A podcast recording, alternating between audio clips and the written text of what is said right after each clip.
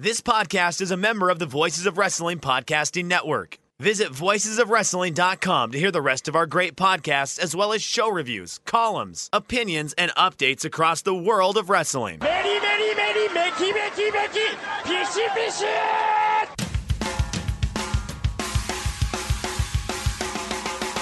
You are listening to the flagship podcast with your hosts, Joe Lanza And then Shibata comes back with Chapin fucking. That's a tremendous conversation. and Rich Kraetsch. I live a horrible existence. So, all right, stop. Triple A. Very hard on yourself just for never being on a boat. I mean, uh, Well, I, you know, why don't I know anybody who owns a boat?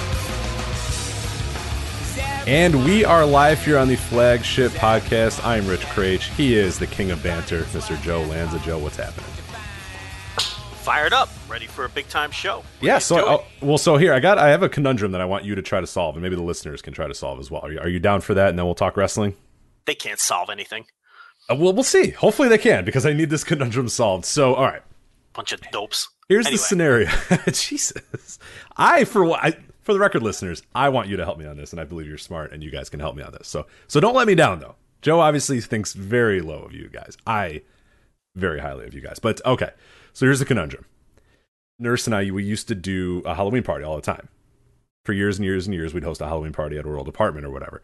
We moved to this new house and we did it one time or whatever, and then we we stopped doing it. And then obviously last year was COVID and yada yada yada. So she has the idea this year, let's do a Halloween party. And I'm like, all right, whatever. Like to me, I don't really care. It's not that big of a deal to me. They're fun, you know, they're fun, but hosting a party. uh, You're a man who doesn't seem like he enjoys hosting parties. Uh, Is that is that a correct assumption on my behalf? I'd rather jump in a pit of fire. I figure. I figure that's what you would rather do. So, um, so I'm like, yeah, all right, fine, cool. So, like, I, I started asking a bunch of my friends and a bunch of people, and everyone's like, yeah, sure, yeah, no. So we get we get a good amount, amount of people that are, are down to come to this Halloween party. I get a text probably about 24 hours later saying, "Did you invite people to the Halloween party already?" And I said, "Yeah." And she goes, "I work that day. Don't do that. Like, tell them tell them it's off." And I got friends that are like, "Oh, it's been, oh man, it's so great. We haven't done that in forever. like, I, I love. I can't wait to do the Halloween party again. I can't wait to go. I can't wait to go. I can't wait to go." So I'm like, "Ah, man, I can't let these people down. Like, these people are, are excited about this party again. So I have to go along with the party. I think I have to do it. She's going to come after work and, and, and hang out for a little bit or whatever. So that's fine. The party is happening. It's not that big of a deal. It's fine. I can handle it. It's okay. The problem, though, is, and, and this is where I need your help and, and potentially the listeners' help, I have no idea what sort of quote unquote costume to be, Joe. She usually thinks of that. You know what I mean? She thinks of some cutesy little thing or thinks, hey, you should do this. And I'm like, yeah, sure, whatever. I give absolutely zero thought to what quote unquote costume I'm going to wear for this party. Well, she doesn't give a shit. She's going to come home as a nurse that's taking care of COVID patients still two years later. That's the all the horror that she's going to bring home is, is, is that somehow COVID's still a thing and she has to deal with it on a daily basis now. Uh, that's what she's going to bring. That'll be her costume is, is exhausted nurse. Um, I have no idea what I'm going to be. I have no idea what cop's costume to be. And, and that's why I wanted to ask you, Joe Lanza, not necessarily for tips on how adult Joe, like what adult Joe would do for because like I I can't even fathom the last time that you wore a quote unquote Halloween costume. Am I also correct in assuming that that hasn't happened in quite a while? Probably 2000, That's sooner than I thought. Okay, 2000 I want to say three. That's a lot sooner than I thought. Okay, so what were you in 2003? Um, I got dragged to a Halloween party with a girlfriend, and she was Little Red Riding Hood, and I was the wolf. Oh, okay, okay. Um, I approved of that because number one, it was like a slutty Little Red Of course, well, of course, so it's it's Halloween, so whatever you are, it is a slutty version of whatever that is. So yeah. it was basically lingerie, but hey, I'm Little Red Riding. This is okay. So that's why I was curious because you hate a lot of holidays and you hate a lot of fun things and stuff because that it, it's just you. But Halloween, like you gotta you gotta enjoy Halloween, right? I don't have any beef with Halloween. Yeah, Halloween's great. Halloween's good. Um, The ladies, the ladies of the world, congratulate you guys do a tremendous job on Halloween. uh, they, all of yeah, listen, yeah, you keep being We you we do, and this is my conundrum. Like I don't care. You know what I mean? Like whatever she wants to do, whatever thing, I'm like, cool. You do it. This is your holiday, ladies. You just tell me what you want me to do or where you want me to be or whatever. And now I'm in this conundrum where she doesn't give a shit, and I'm stuck here. So I don't have a little Red Riding Hood. I can't just be a wolf because then I'm just a wolf, you know, and that's stupid. You could just be the wolf. Why not? Just be the American wolf. I could just be Davey Richards. I didn't think of that. Uh, okay. Eh. No? Um, you don't think that'll go over at the party? I enjoyed that costume because I was able to wear like the mask the whole time. Yes, yeah, and So- that I I do kind of so when I'm going to like a rogue party where I don't know a lot of people, the mask is solid. You know what I mean? But this is like a party at my house. So the mask is going to be tough because people are going to want me to say stuff and and and, and do stuff, and, and the I mask might thought be tough. uh, your, your story confused me because, as usual, you're a motor mouth and you talk 10,000 miles per hour. you said you couldn't host the party. no, but no, then- no, no, no, no. I said I am hosting the party. I'm saying the nurse said host this party, so I hosted the party, and then she so said, you "Oh, I can't come." No, no, no. date. Well, she's no, she screwed up the date. I'm she fine. screwed up the date. Yes. All right. Well, someone screwed up the date. Someone screwed up the date, and, and and and I was informed by the nurse invite people to the Halloween party, and then I was informed 24 hours later, oh, don't invite people to the Halloween party. I actually worked that day. well, she's got to call out of work Not that this easy. was her idea. Not that easy. I I I, I mentioned that, but uh, she didn't seem to. Okay, well then you that. need to tell these people to hit the bricks. There's no party. Oh man, they're pretty excited though. Well, I mean, you know, I think there's some listeners. There's some listeners here that I, I- I think are attending as well, so they're gonna be a little upset. not anymore because now there's no more party. You need to, you need to step up and say, look, she screwed up the date. Blame her. There's no party. Plus, she's gonna come home covered in COVID. I mean, that's not ideal, right? Not mean- great. No, not great. I don't want to breathe off of those scrubs if I'm trying to have a good time at a party. And she's and she's bringing home. She's like, she's covered in, in you know the outbreak virus when she comes in. I Yeah, don't want Delta. There's just of that. Delta everywhere. Whatever new variants are out there. Yeah, she's got it all Yeah, over for sure. I don't want her Delta. She better, you know, do that whole spray down thing they do at the, the fucking hospitals before she comes home, because she's gonna. This is gonna cause another outbreak in Chicago when she comes home covered in the virus. This is just a bad idea all around. So I, I don't have a costume suggestion for you. I have a cancel the party suggestion. Interesting. Okay. And put all of the blame where it belongs on the nurse. on the nurse who clearly um, screwed up the dates here. At least that's how you're framing it. She's not here to defend herself, so who knows? yeah. Yeah, get the story done in the next 10 minutes or so. And then, uh, She's gonna come storming in the room any second now, right, you got about 10 minutes to continue this story, and then uh, then we'll move on to something much. Uh, and we're gonna find out it's your fault that the date got screwed up. it's even not. I assure you even it's if not. it's her fault, we're gonna find Yeah, oh, no doubt. fault. No, yeah. I- It's my fault for inviting people after she told me to invite people. That that for sure. That's how that's gonna play She- out. how'd you, why'd you invite people so soon? I was like, well, I didn't. Like, you you were just following directions. I was, yeah. You know, I gotta say, Rich, everyone in your life makes things difficult for you. Uh, Tugging my collar. yeah, and, and Um, my anxious personality doesn't love that, so that's. you know, so now you got this party coming over, and uh, you know, I, I listen. I, I I don't think there's any reason why you can't cancel this thing. Okay. I, I don't. I don't. That's my suggestion. But, but, I, me canceling the party, all of my friends and people I know would expect that kind of behavior out of me. You might not be the kind of guy with the right kind of energy who could just cancel the party. And that's exactly it. The the uh, it's it's probably too late to do it. I just sent around like a hey, who's all coming message like 2 days ago. Because you know me, I'm not about to cancel this party and disappoint people because I'm th- I would just think the entire time, "Oh my god, I'm disappointing all these people that wanted to come to my party." That's all. If no if people didn't tell me they were excited, I would just be like, "Hey guys, can't do it." But everyone's like, "Oh, awesome." And like, I don't want to let those people down. So now, yeah, I'm kind of caught between a rock and a hard place here that that I, I need Wow. to do this and and uh so we're getting some suggestions in the chat room. I, I, I in the No Dopes chat room. Obviously, if you're a if you're a Patreon member, ten dollar subscriber, you can get the live flagships every single week. Uh, Apple Picker was one, which is is good. How do you dress up as an apple? I'm not I just me, and then I have an apple in my hand, maybe I guess. So Well, that's easy. You bring. Maybe you should do that. that's not bad. The Fiend Griffin wants me to be the Fiend. I'm not. I'd have to buy the mask though. That's a pretty expensive mask, right?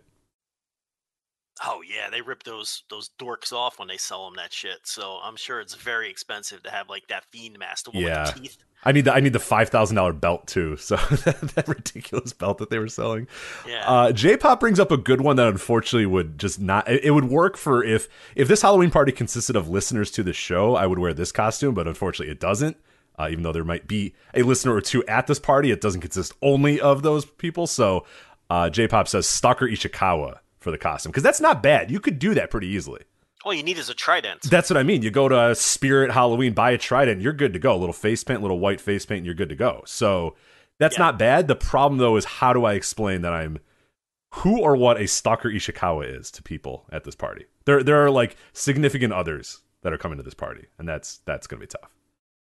Well, you see, he's a comedy wrestler in Japan. right, Dragon Gate. It's, yeah, that's yeah, that's gonna be tough. It's not a, a J-pop, not a bad idea though. That is a quick for anybody listening. Quick uh, idea. Stalker Chicago is not a bad one.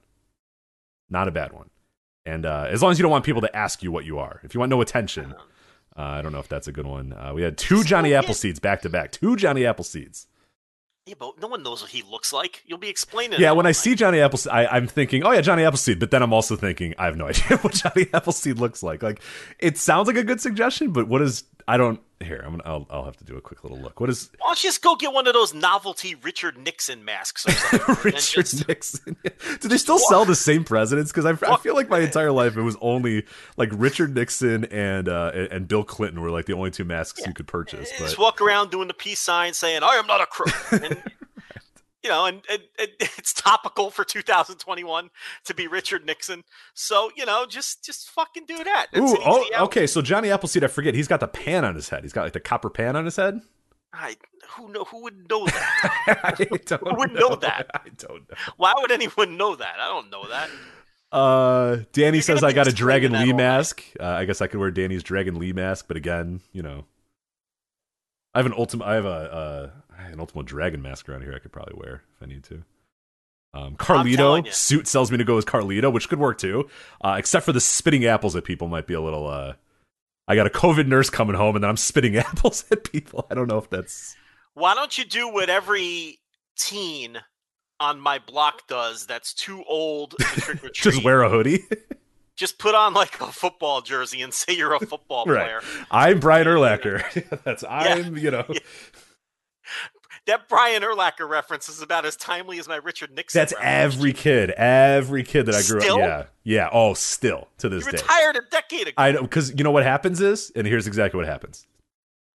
Teenage kid says, "Dad, I need, a, I need a costume. I gotta go out."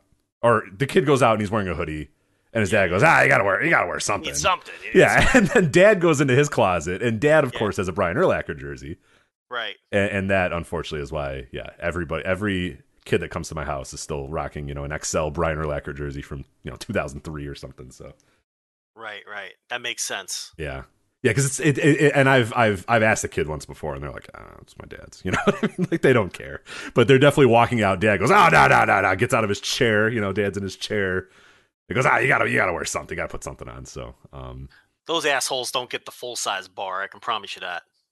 Yeah, yeah, we'll we'll we'll have our discussion next week about the the Halloween Yeah. candy, but yeah, that's a tough. And it, it I, I don't know about you in your area, but it's been growing. And like my area, there was like a lot of kids last year, and a lot of them were just rocking like a hoodie with like a hat, and I'm like, no, that's not gonna work, man. You can't can't wear a hoodie and a White Sox hat and be like, this is my costume. It's like that's what you look like normally. You Come got to on. give them something because you don't want your house egged. Or yeah, for sure. Oh yeah, these kids So, are, are yeah, they could all kick my ass too. There's way more of them than there is me, so you know, it's Yeah, you get the old toilet paper in the front tree. right. So they get something, but yeah, you're right. I I tell them uh, take one or two pieces, you know, and then the, the cool kids that have a lot of good costumes, they can take you know a whole handful or whatever. Because Right. You, you got the shitty basket for the shitty kids, and you've got the full size bar for the for the cute little kids. You know, but the the teenagers and the hoodies, no, they get the fucking Smarties and the you know. uh, well, I get it bad too because I, I live right across from a, a, a- school, and a lot of kids will just leave from school and they just come, but they're just wearing what they wore to school, and I'm like, it's not just you don't just ring doorbell. It's like that's not the I, I don't know what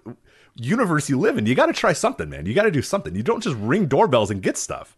yeah, there's a trick part of this treat. You know, right like there's got to be something and i get if you want to just throw a mask if you want to put a screen mask on fine you've at least put the screen mask on you've tried you've given some effort here you can't just roll up in a, a flannel button up and go ding dong no you don't just get candy flannel, came to my house flannel button up like it's 1993. Maybe they're Eddie Vedder. I don't know. right that's true i Um, didn't i didn't ask him so Uh, what about the novelty Richard Nixon mask? It's a classic. it's you know? it's you know it, it's high on the list. I will tell you. Uh, everybody keeps going apples here. William Tell, uh, Warren Taylor says Orange Cassidy. Unfortunately, I am about 90% positive one of my friends is going as Orange Cassidy, so I can't do that. So, Well, then why can't you go as Stalker, Stalker Ichikawa? we'll see. It's, I think it's a lot easier to explain who Orange Cassidy is. You're right. There's no reason not to do that.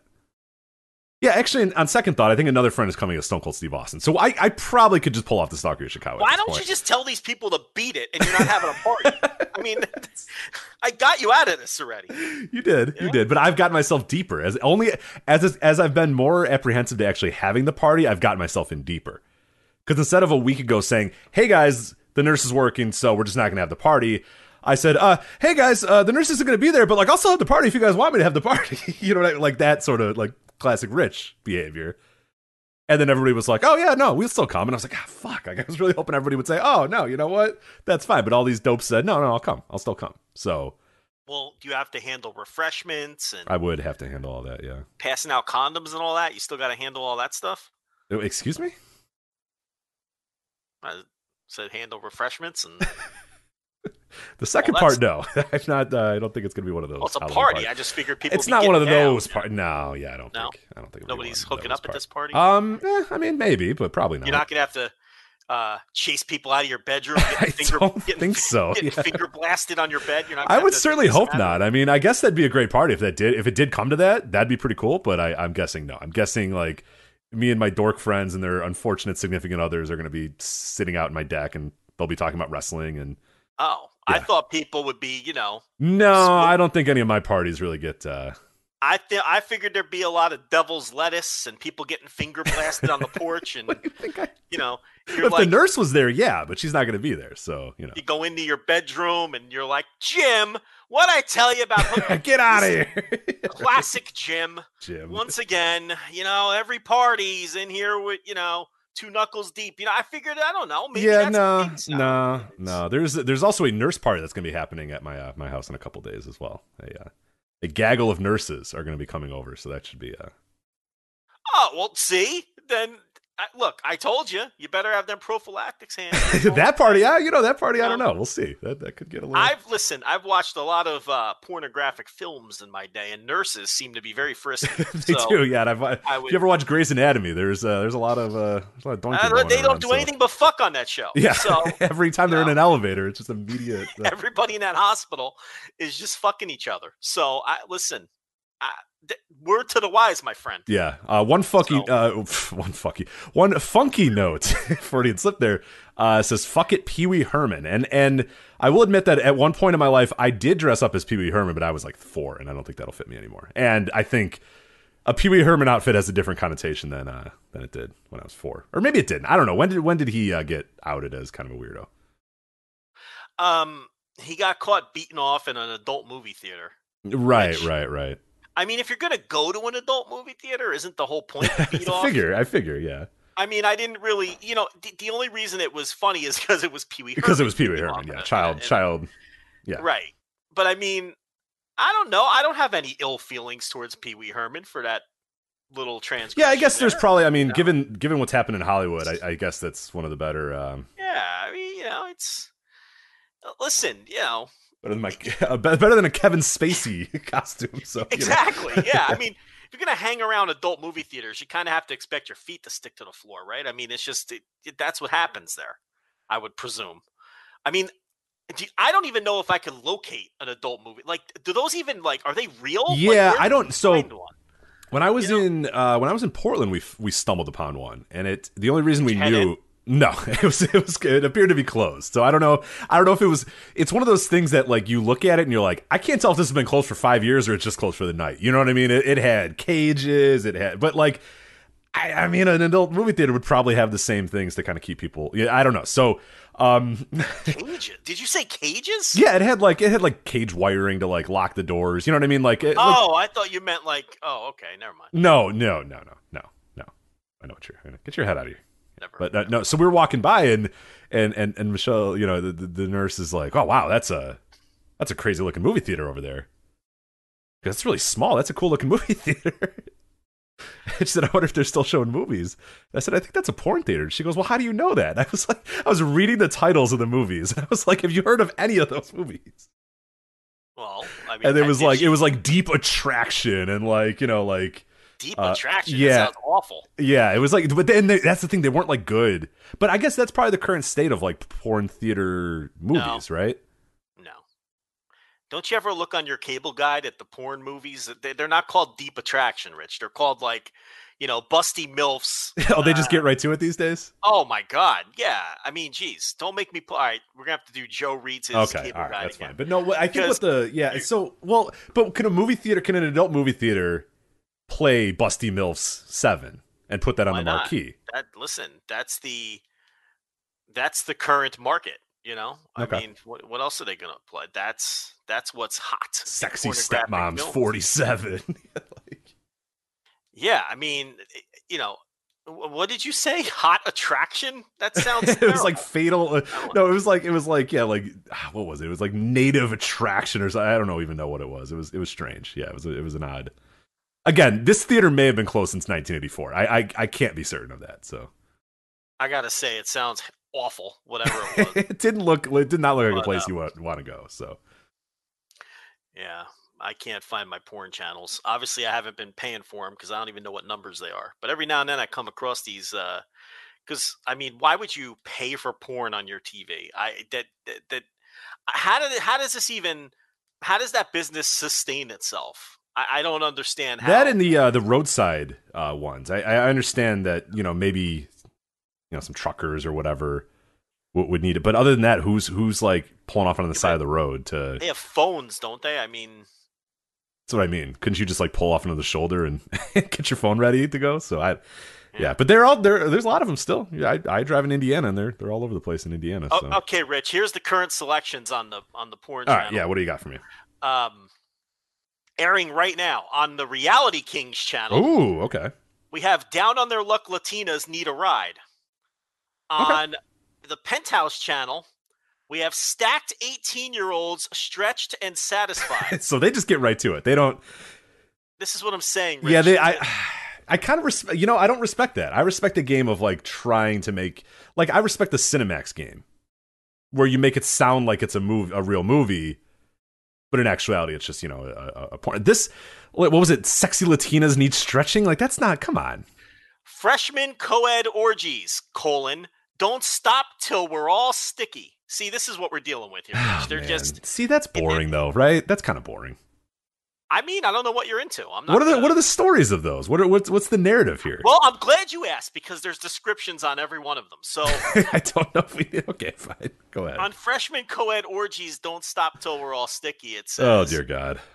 They're young, they're hot, and they want nothing more than to get into a big sweaty pile and mash Oh, their that's lazy. together. That's lazy. That's really Youthful lazy. inexperience and reckless sexual experimentation leads to the hottest group sex you've ever seen. So there you go. Yeah, that's uh, boring. that sucks. Yeah. Yeah, I mean, there's others here that I'm not going to read because it's Please not the don't, third yeah. hour. Right, But uh, yeah, they they get way more descriptive than that. Um,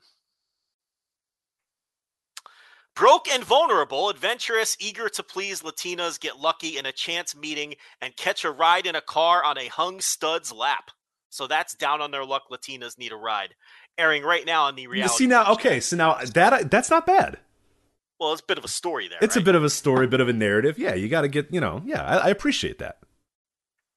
All You know, right, I get how a, a- a porn website would maybe not need, you know, but but I feel like if you're going to produce a quote unquote porno movie, you gotta, you know, you gotta give me something here. You need a little psychology. There's got to be a writer's room, yeah, where they're thinking, all right, so how do the sexy Latinas get stretched? Like, what are we gonna do?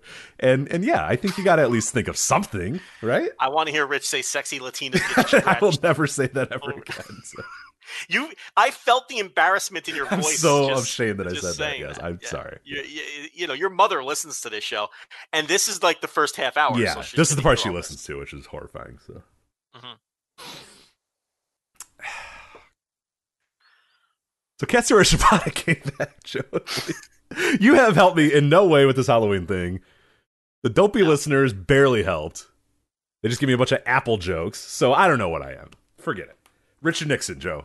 I think you actually you know Nixon what you did mask. Perfect. all Richard Nixon novelty mask. You've got to do the two piece signs, Yeah. and you got to shake, and you got to go. I am not a crook. I wonder is there better? I wonder if there's like is there like uh do they sell all like random president mask? Because I'm thinking like a good like a Jimmy Carter or something like that would be. F- you know, somebody that they're like, why are you, why are you Gerald Ford? Like, you know I I don't think mean? anyone would- Like, I don't think anyone would recognize you. that's what I mean. They're like, so who are you supposed to be? They're like, you're just a random old dude. I'm like, no, I'm, I'm Gerald Ford. They're like, Come oh. on, I'm I'm Millard Fillmore. I right. How are James you not Tyler. this? I'm James Tyler. Come on. yeah, James K. Polk, right. president? right. Duh. I mean, Yeah, because like you know, the Richard Nixon's like, oh yeah, it's Richard Nixon or whatever, and like you know, yeah, He's I- got, he made the Gadsden purchase. How do we not know what I'm trying to go for here? I mean, right, exactly. Martin Van Buren, like, come on. yeah. Well, he's got those mutton chops. Yeah, right, right, right. There's a lot of cool, yeah, because there's a lot of like, you know, some of these old presidents have some fun looks to them, so they, they'd be some pretty good. uh You know, William Howard Taft with the the handlebar mustache. You know, there's some. Didn't he die in the bathtub? Uh, yes, I think he was the bathtub guy. Something like yes. that, or got stuck in a bathtub or yes, something. I believe There's a lot was of William Howard Taft lore out there. him. Do you read this William Howard Taft lore? I, uh, but yeah, that's what you, I think you should go with novelty president mask. Warren G. Harding and show Any up. one yeah. of them.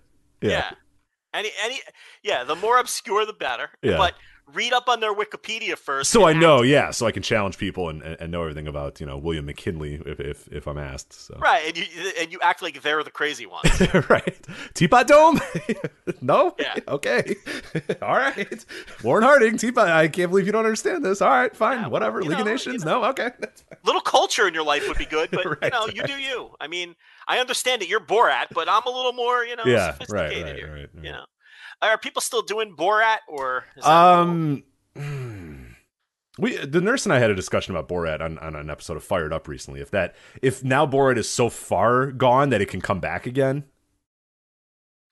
Because there was that new Um, Borat that came out what last year, and it didn't it didn't get Yes. cultural significance the way that obviously it did not. But Because if you didn't live during the original Borat, you uh, you would know if you lived during the original Borat. You would understand what that was like to Oh, attend a Halloween party, to attend a party, to be anywhere where other humans were.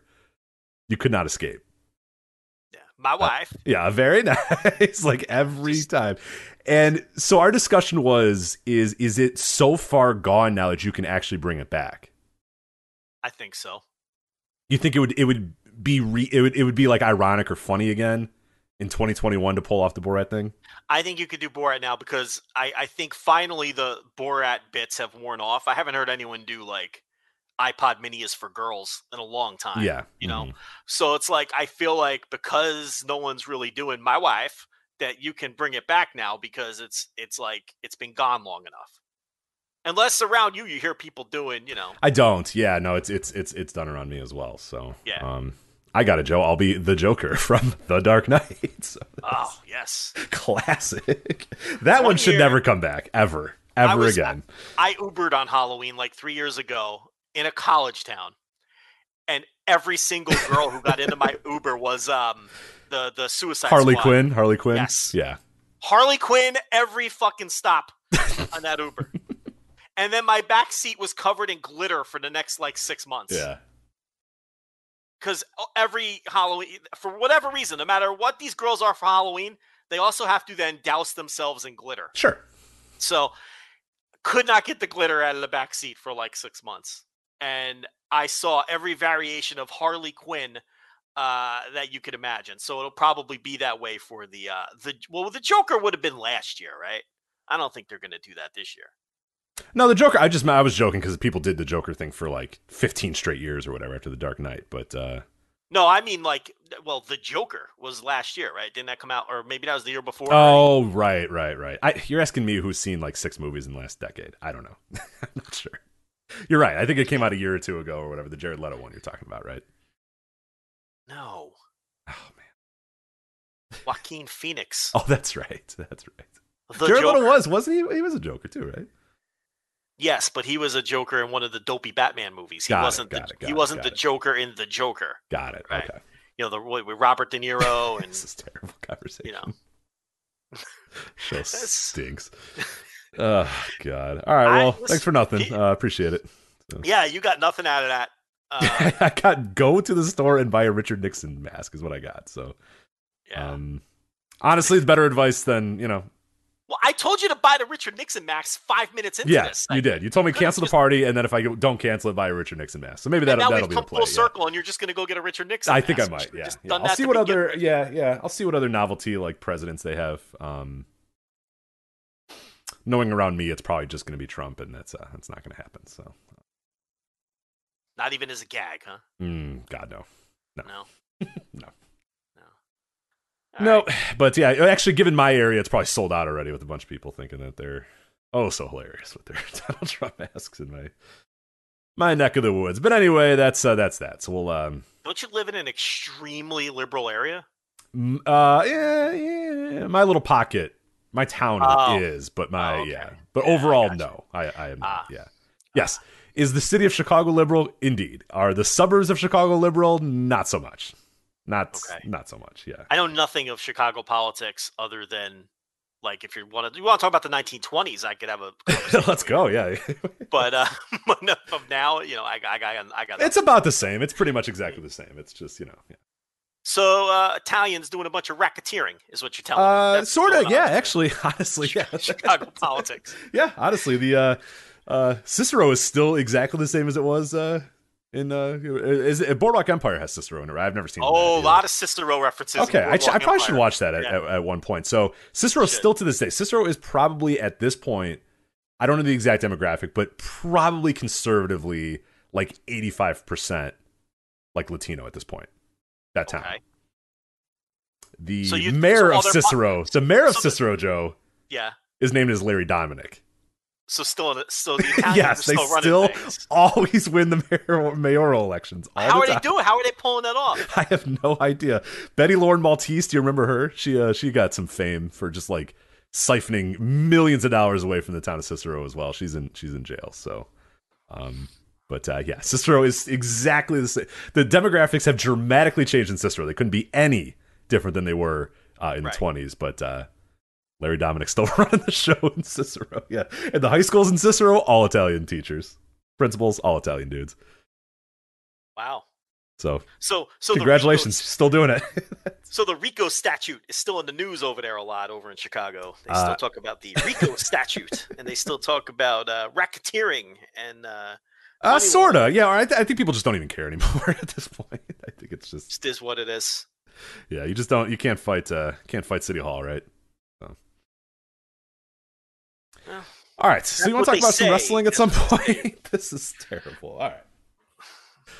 Let's talk wrestling because there is a lot to Record get number to. of people in the live. Yeah, uh, yeah. Welcome everybody. for yeah. this tremendous content. yeah. So Sorry, I apologize, but uh, business is good. yeah. Uh, Um, welcome. Hi. Sorry. Yes. Um, all right, so let's uh, let's get to wrestling because there is a lot of stuff we want to talk to. First of which is the G1 Climax compl- uh, concluded this morning. G1 Climax 31, and my goodness, what a newsworthy show this G1 Climax uh, final was. What a weird show. What an interesting show, and what a weird G1 this has been uh, all around. So. I'm gonna start out with the main event here, and then we'll get to the good news. We'll start with the bad, and then get to the good. So the G1 Climax final, Kota Ibushi versus Kazuchika Okada. Uh, I don't know. Do we need to talk about the semifinals? You've done reviews on the Patreon. I've watched them, but do you need me to talk about the You semis mean- or? Do you mean the A block and B block finals? Yeah, They were covered. Patreon.com slash the voice wrestling. Uh, daily G1 audio. Every night of the G1 through night 18 was covered. So uh, we don't need to do that. $5 tier if people want to hear the breakdowns of those shows. Uh, Yeah. We'll just cover the final tonight. yeah. So so they're all there. I, I liked. Uh, I will say quickly, I liked Okada and Cobb a lot. I uh, did not like Kota Ibushi uh, and uh, and Kenta very much at all. But anyway, I concur. I Yeah. thought Ibushi and Kenta was sloppy, and I thought that uh, um, Cobb Okada was a very good match, probably one of the top ten matches of the tournament. yeah, I But- agree. It, it- to me, it was an awesome because it was just a dude. It was just dudes being dudes match, and then a dude won because the dude was better Yeah. than the other dude. You know what I mean? They just went in there, they wrestled, and a guy beat another guy. It's like, oh yeah, you can do that. And then Kota Ibushi and Kenta was the literal opposite of that. It was just dudes trying not to win and trying to get counted. It was horrific. So anyway, so we get to the final here. It's Kota Ibushi versus Kazuchika Okada. Uh, pretty good action uh, in the early part of the match, back and forth, yada yada yada, all this sort of stuff. Kota Ibushi goes to the top for a Phoenix Splash. He lands, lands very awkwardly. Time stands still. Okada goes to the corner. He kind of waits for a little bit. Red Shoes is there talking to Kota Ibushi, and then Red Shoes calls for the bell, and it's over. Kota Ibushi done. Referee stoppage. Uh, we don't know the extent of the injury right now. It appeared initially they thought it was a broken arm. Uh, it appeared that it looked like he dislocated his shoulder, but you won't know obviously until uh, you kind of go in there. Uh, he was holding his wrist, but people, if they do dislocate their shoulder, do tend to kind of hold their wrists a little bit. Uh, the match was 25 minutes, uh, a little over 25 minutes, 25 minutes, 37 seconds. So they did get a lot of time, and it felt like they were just getting towards whatever that the, the, the final part of the match, or the you know the home stretch of the match, or whatever when this all happened. But I mean, what a, I mean, just a terrible, terrible scene and a terrible, terrible moment to watch Kota Ibushi, you know, do that Phoenix Splash, immediately grab his arm and it's just over. Okada looks like he's gonna cry. He, you know, he got young lions running in the ring to kind of, you know, shield the camera away from Ibushi, who's writhing in pain, and Red Shoes having to make the, the tough call to do the referee stoppage, and just like, God, what a just the worst possible way to end a G1 final. You know what I mean? Just just sucks. It just so and these guys, it felt like it was about to be a good match. It was going to be a really cool moment. I assume, and, and I guess I'll ask you this too. I assume Okada was going to win no matter what, so that probably doesn't change anything. It seemed like they were all kind of ready for Okada to win, so thank God. You know what I mean? Like that's a good thing that it wasn't going to be Kota Ibushi that that was going to win. I don't think. I believe it was set for Okada to do it, but um it was just a very very strange very surreal moment to watch this happen and it just feels like this g1 clim- uh, climax was just snake bitten from the beginning to the end. I mean literally the beginning where you know the, the main event of the first night we have naito having a debilitating injury that's going to take him out for, for, for a long time. And now it concludes with kota Ibushi having an injury that we don't know at this time but could potentially get take him out for a long time as well. So what do you think when you watched this match and saw this moment? I mean he just ate it. He just fucking ate it and it was a sick thud. And um, you, you kind of had the sense that he wasn't selling. And you know, I think you put it great. I mean, you start off with the Naito injury, then you have this to end things. And I talked about this behind the paywall a little bit too. Let's just take this G1 and put it behind us and forget about it. There's not a single match in this G1 that anybody is going to want to like reinvestigate years from now. Rich, you're never going to be sitting in your easy chair on a lazy Saturday afternoon and, you know, um, you know, saying, ah, I got an hour to kill. Let me pull up the old New Japan world. And I think I'm going to check out uh, Taichi versus Chase Owens from night nine of the 2021. Right. You're never doing that. Okay. There's nothing in this tournament anyone's going to ever want to watch again. It didn't have a single match of the year contender. Um, it, it had the, the horrible injury to start. It had the horrible injury to end. It had the horrible atmosphere. Hopefully, this is the end of the COVID shit, and next year we're back to normal. So, you know what? Let's just put this baby behind us. It's going to uh, live forever as the forgettable snake bitten G1, and that's going to be that. And just, you know, in a lot of ways, a real fitting end to a G1 like this. And you know, the sick part, Rich, they were on their way to what looked like was going to be an incredible. Oh, I was, I loved it. Yeah, I, I, woke up to make sure I was going to watch it unspoiled too. So I, you can thank me for jinxing it. So I woke up and I was like, all right, hell yeah, let's go. And I, I a lot of times I'll do this thing where I kind of I, I, I mistime it or I just wake up at you know four thirty or five or whatever, and I hit play on New Japan World, and it's like Okada holding up the trophy, you know, confetti uh-huh. streaming down, and I'm like, motherfucker, god damn it, I just missed it. This time I hit play and it's Okada in the ring, Ibushi in the ring, and the bell rings, and I'm like, oh baby, let's do that. And here we go. And I was ready. And then yeah. Well, people need some context here.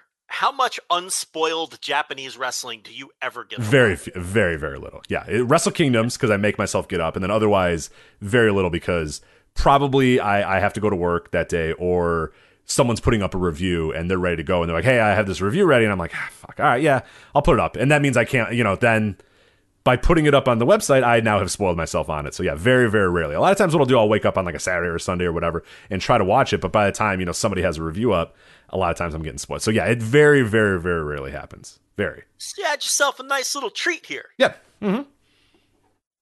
And in classic Kraetsch fashion, it blows up in my face. Yeah. yeah. He gets the match where Ibushi eats it and, and uh, uh, shatters his whatever he. Ha- well, I think now we know it's a shoulder injury. We know that much as of Thursday night as we're doing this show live, right? So we know it's a shoulder. It's the same shoulder he injured in 2010. That injury kept him out about three months. Um, if it's the same injury, that means he's not going to be able to participate in the Wrestle Kingdom shows. And that's going to be a major problem, especially if Tetsuya Naito is not able to participate in the Wrestle Kingdom shows because they've got three Wrestle Kingdom shows, Rich, and presumably they're going to do this big giant thing with all of these people claiming ownership of it. You got Will Ospreay claiming to be a champion. You've got Shingo, who is a champion, but Shingo didn't beat a champion to become a champion. He won a decision match to become a champion. You've got Okada talking about I don't even Who knows Shingo's what? belt. We're gonna we're gonna go. We're gonna go. We have, I have the exact quotes, so I could try to have Joe. You figure out what in God's name New Japan is is, trying to tell me with all this stuff. So, So the point here is, I think, because I don't want to, you know, because we'll get to the Okada stuff. But my point here is that clearly with the three Wrestle Kingdom shows and all of this title dissension, people like Ibushi and Naito were going to be part of that in some way. I mean, you know, they're top draws and they're top stars and and they're involved in this mix. But now they are both major question marks. And it would be one thing if you just had the traditional one Wrestle. If this was three years ago, okay, this isn't that big of a deal. Uh, you know, because you just do Okada versus Shingo and you're good, or you do Okada versus Ospreay, whatever, you're fine, right? But now you got to fill three Wrestle Kingdoms worth of shows with three main events, and you've got two of the guys who were in the mix who are now yeah, two of your top stars can't won't be able to wrestle.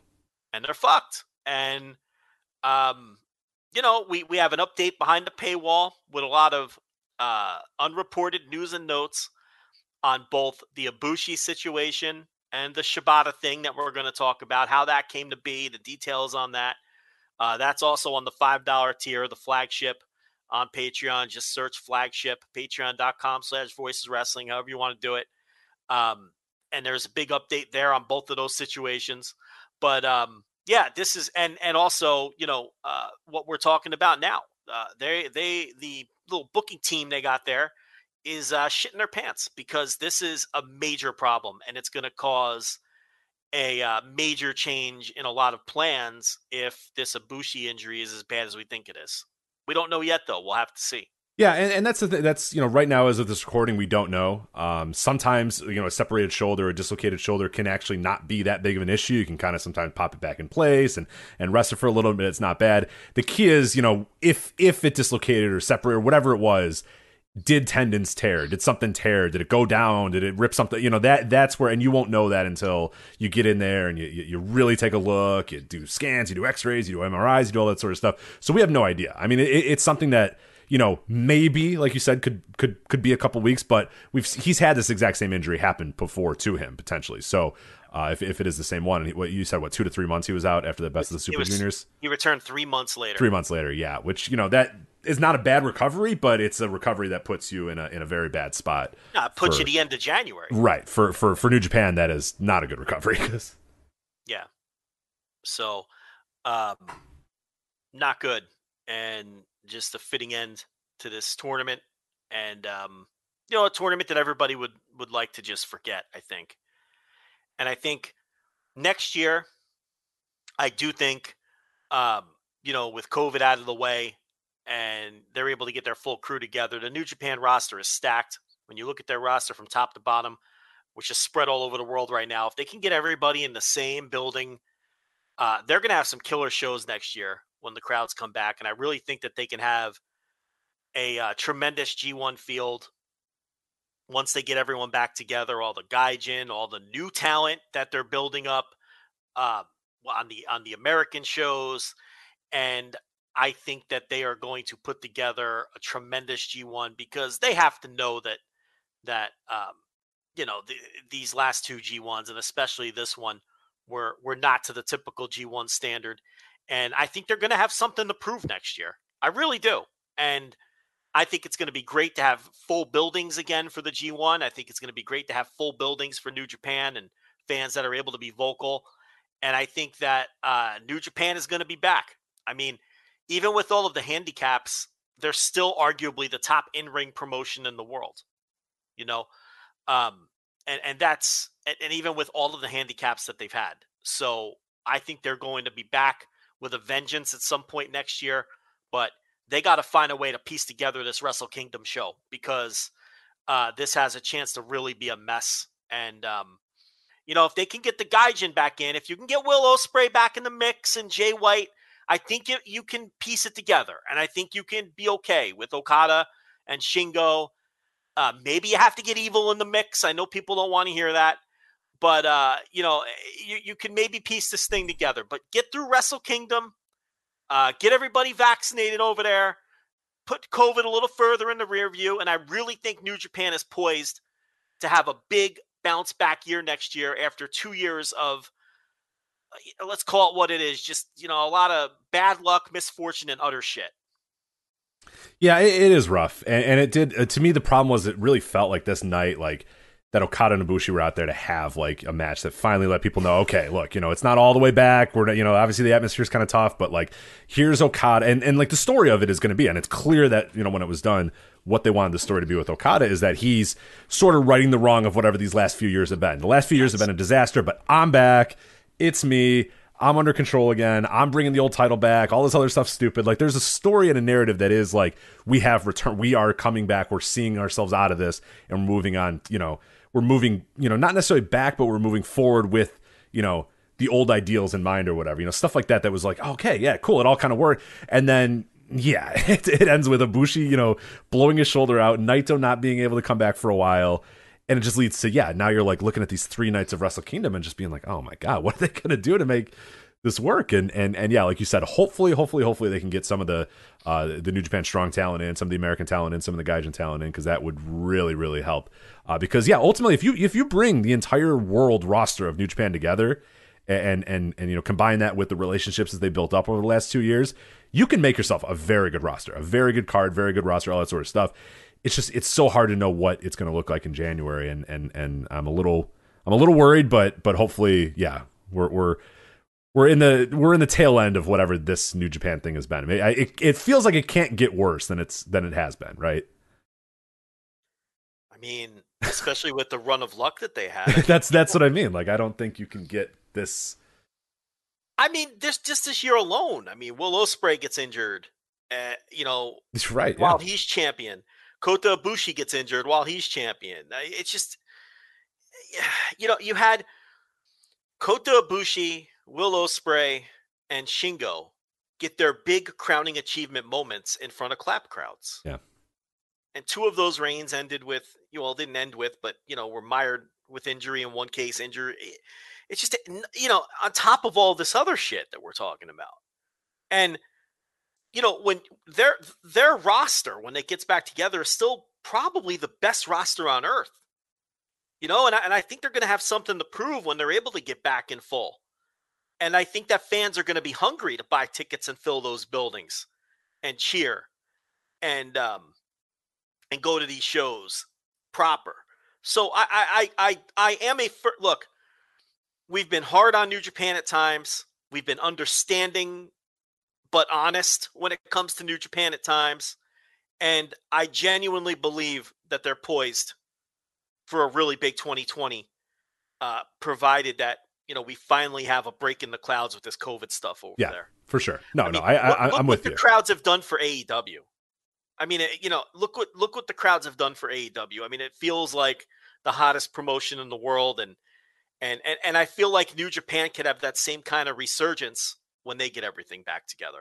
Absolutely, yeah, and and and and like yeah, for all that you know, we've been pretty critical of them and all that sort of stuff, but I'm still rooting for them. You know, I mean, it still would be a lot better if New Japan ruled. You know, it'd be a lot better to to, to be able to do that because it's it's like you said, it is to me arguably the best roster in the world when you really take it in totality when you really look at up and down. I mean it, it is almost unmatched in terms of how great of a roster it is. And and yeah i want them to succeed. I want that roster i want to see that roster at its full power with its full capacity. And and you know hopefully it does happen sooner rather than later uh, joel uh, super jcast joel brings up a good point 50th anniversary next year for new japan as well so yeah um, that's a big deal for them so yeah let's let's keep our fingers crossed that the, the COVID in Japan gets gets right and they can just go out there and have giant crowds and, and go nuts and just get back on track and just have a great year and just put all this shit behind them. Would, and the other great. factor too is now that they're now that all of the uneasiness is gone between AEW and New Japan and they're clearly working together and helping each other out.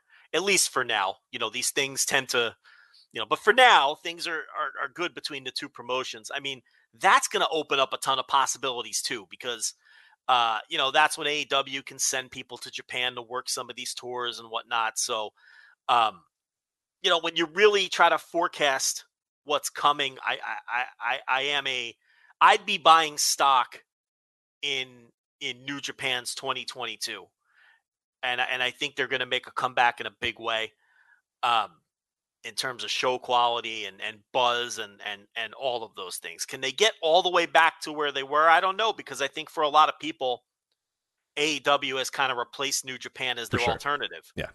I mean, there's no question about that. That for a lot for a large segment of fans who cannot stand WWE, New Japan was their alternative, and AEW has kind of filled that void because it's more accessible and it's easier and it's you know and it's it's a native product and COVID didn't do the same number on them as it did to New Japan. There's a million and one factors. The elite, you know, jumping from New Japan to AEW, you go right down the line. Um, and I think all of those things are factors. So I don't know if New Japan can get all the way back because I think some of those fans now are getting that itch scratched with AEW. But I do think New Japan does have the ability to uh, to bounce back in a big way.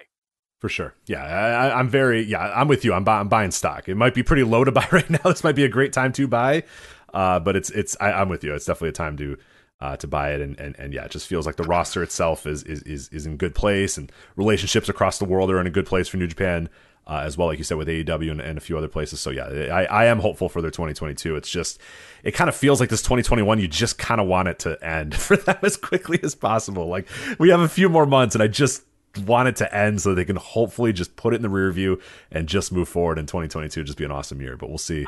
I never had more trouble doing audio in my life than for the G1 this year. It- was really a struggle. yeah you can tell from the titles of your uh, reviews they were getting more and more. And by the end you just said a final i think was the last one. I just I, I, this was a g1 final. Is a final? Wasn't one of them a final well, it's probably a block. A, a- I maybe I forgot. Maybe I forgot. To I think you block. did. That's what I'm saying. Like you could I see in your in your psyche, your psyche It's- breaking down little by little. Yeah, full struggle was your last one. Well, you know, playing A- max to Oh, max. a block final, a block final. Okay, Yeah, so I did. I didn't even have it in me to be creative that night. no, but it, it kind of worked. No, no, but see, in your lack of creativity, it, it is creative because A block final, like right, A block final. you could have put a period at the end of that and said it was a block final. yeah. Um, you tried. You got you Cobb versus Evil is one of them. You didn't even bother. Mailed that one in. You didn't do anything. Threw a stamp on that one. Yeah. Cobb versus Evil. That's all you well, you got have for me. to understand. Okay, can I explain that one? Ok- Okan three Pete. I like that one. it's not as lazy as you think. Cobb versus Evil. I'm going to tell you why. Because listen, let's face it. I'm not insulted. I know you didn't listen to any of this shit. So let me explain. I, was desperately trying to look for narratives to latch onto, things to talk about, through lines. Rich, you do audio. And you do audio by, yourself a lot. You have to find things to Yes. attach. You Yeah. understand what I'm talking about. Maybe some people listening don't. So I'm so desperate looking for things to talk about and latch onto, narratives, talking points.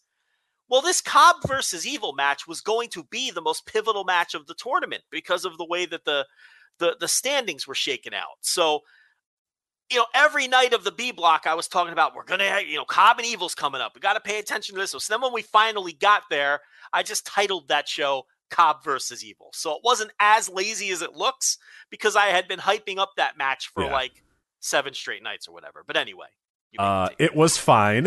it was one of the. well, uh, okay, yeah, you know, it's, uh, That's fine. That's fine. It's, it's I get it.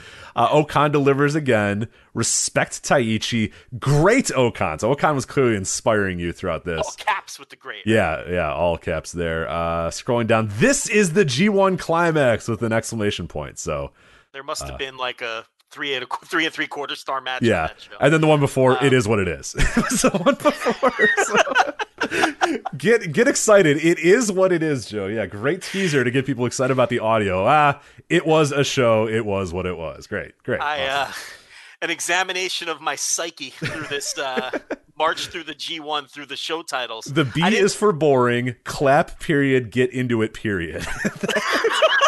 Is that a real title? yes. they are who we thought they were. So you're getting Dennis Green going here. Oh yeah. I good little good little tournament decent little cards you went back to back little good little tournament decent little card uh, and then you just kind of played up max the max the rest of the times as well so Yeah, yeah. Um, I did a little singing of Max the Max too on a couple of them. Did you? Yeah, I, I, I uh, I uh, this morning's show. I don't. Did you? Did you watch this morning's show? Right? Is that the one where Charlton, or was it the night before where the Max? No, it was the night before where they where they where they showed up. Yeah, what was the great Charlton line? I don't want to blow it. Uh, said, he was uh, just like that. Just kept going, huh? Yeah, yeah. Where, let me get the. I have it in my notes. The exact line. He. It was, Oh, I, it I was so good. I can't deliver it as good as he, he delivered it. We should have grabbed the audio and played it here for you, but uh, It was very British. yeah, it very, was like, aggressively Charlton, and it ruled. Yeah. Yeah. And he was he's just like Kelly's like, Oh, there we go. It's Jam Project with Max the Max. And and Charlton's like, Well, that just kept on going now, didn't it?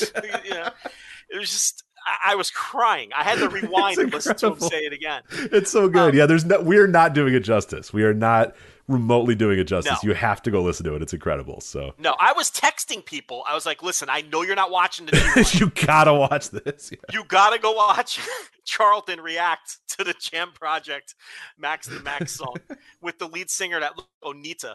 You gotta go. Um, you gotta go uh, wa- watch this.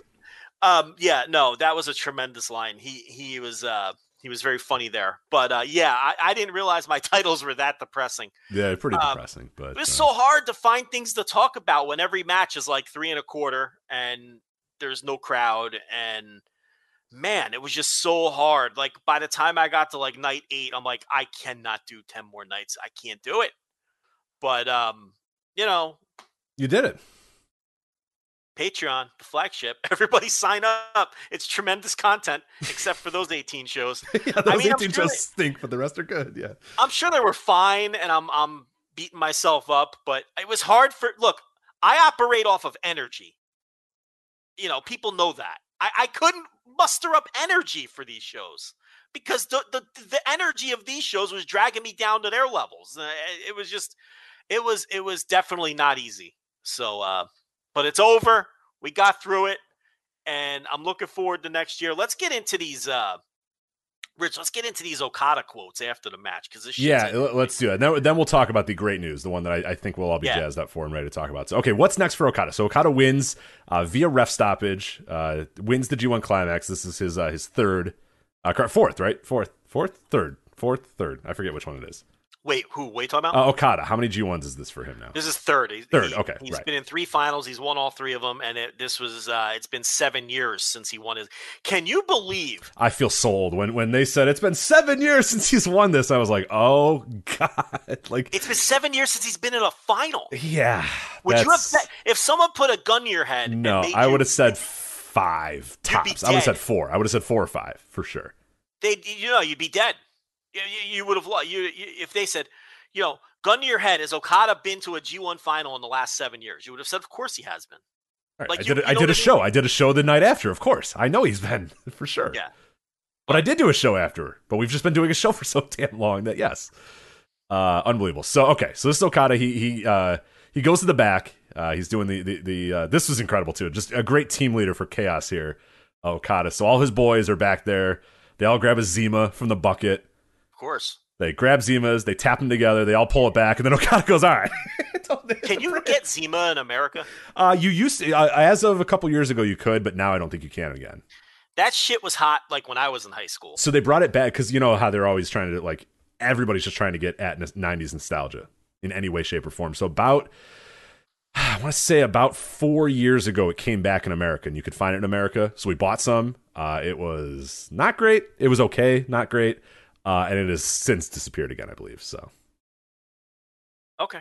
so sorry, no, no Zimas, but uh, well, you, you've never had a Zima, so you can't say. So, I am a teetotaler, sir. yeah, yeah. To to bring it back to Boardwalk Empire again. I, I was told you used to you, uh, the kids in your day, Joe, would uh, drop Jolly Ranchers in it, uh, drink it that way. Oh, was So that the gimmick? We tried it, and it, it does help it a lot. It does because then you're just drinking a, a delicious Jolly Rancher. well, if you have to so- do that to something, why not drink something that tastes exactly right, and that's my that's that's my oyster theory as well.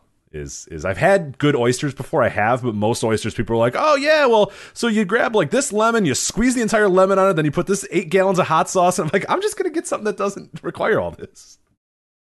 Yeah. Like, yeah, no, it sucks, but if you put lemon and hot sauce and and thi- I'm like, nah, I'm just gonna get like a good piece of fish then that I don't have to do that too. So, uh, but I've had, for the record, I have had good oysters before, but most oysters. You are so afraid to au- to be off-putting to any. Like you're afraid. I don't want gonna be- oyster stands getting mad at me. So Yeah, it's incredible, Rich. You can bury the oysters. It's I okay. don't want oyster Twitter to get all mad at me. So okay, you can bury the oysters. It's fine. Like it's okay if someone out there thinks you're an someone's gonna say, "Well, actually, the oysters from you know this."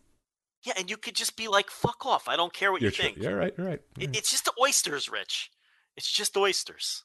Uh, anyway, so uh, here, here's Okada. So Okada. So the, the best part of this, okay. So all the chaos guys are back there, and they're like, "Yeah!" And then Okada, I don't know what he says, but he says something to like tell them to get hit the bricks and get out of there. So he essentially says, "Grab your Zemas and get out." you know. So Yeah.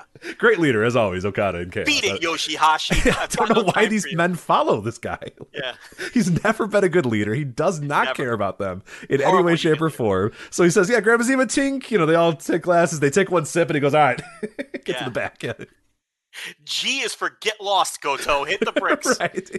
Yeah, absolutely. So then uh, Tama Tonga comes out, and I don't know something about challenging him or whatever. So yeah, that, that's because that of course is Okada's one blemish is, is Tama Tonga. So the much anticipated Tama Tonga Okada singles match coming up. So I can't believe they're gonna.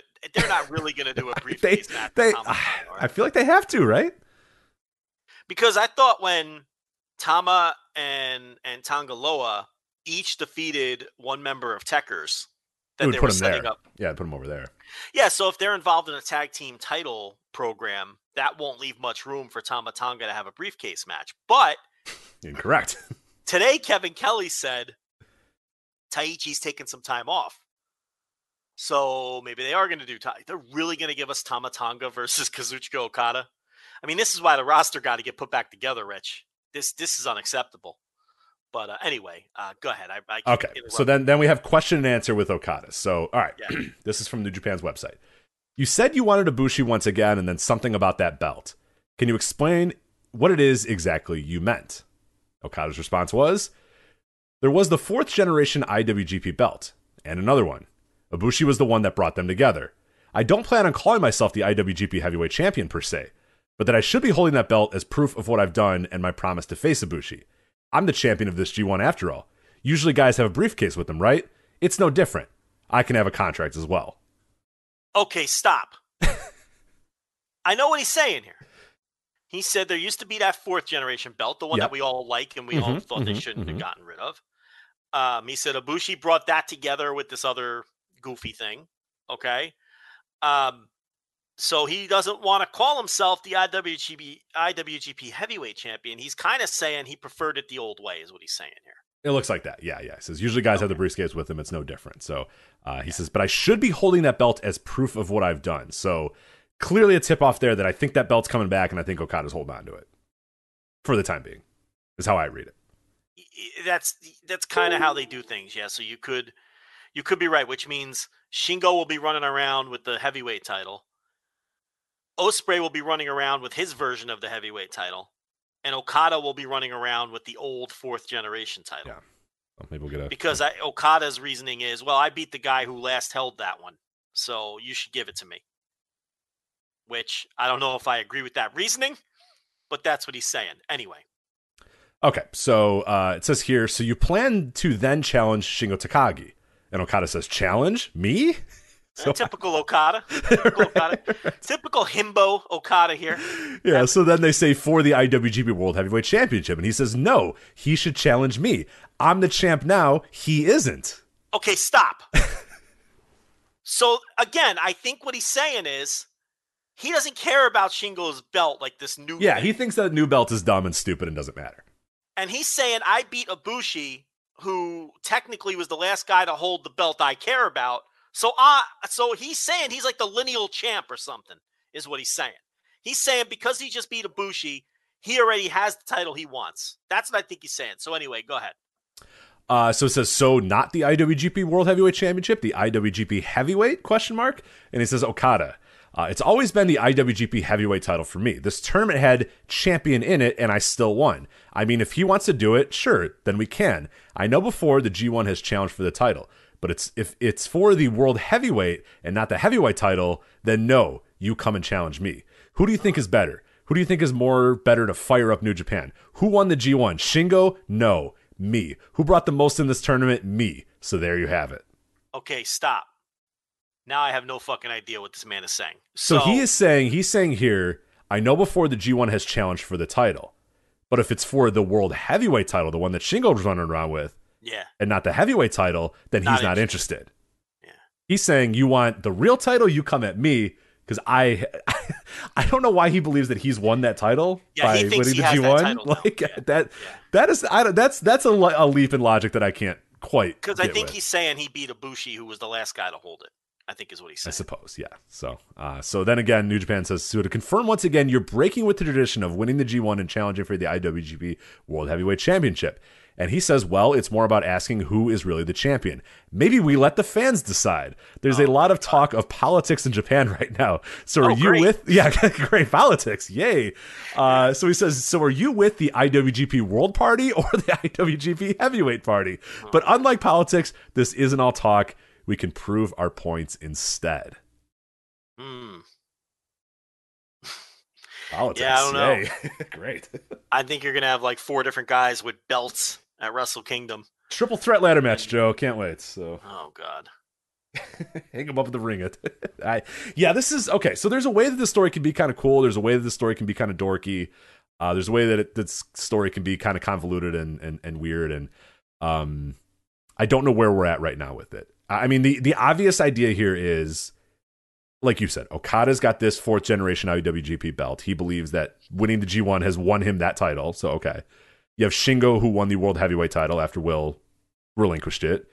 And then you have Will, who's going around saying, Well, I'm still the champion because I never lost it. Now, you have three nights at Wrestle Kingdom, so I think it seems pretty fitting there that you figure out some sort of you know weird system where each guy faces each other, whatever. But that's can do that. You, you need Will to come to Japan for that. You know what I mean? Yeah, that that is the, the that's a big key. and that's tough.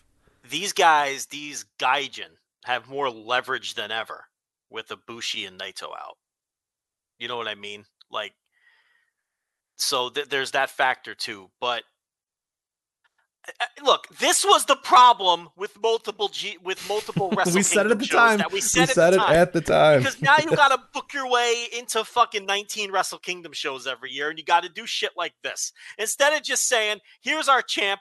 Here's the match we've been protecting for two years, and here's the biggest match we have to offer. Now we have to do mini fucking tournaments every year and find new convoluted ways to put together these mini tournaments. It sucks. I hate it.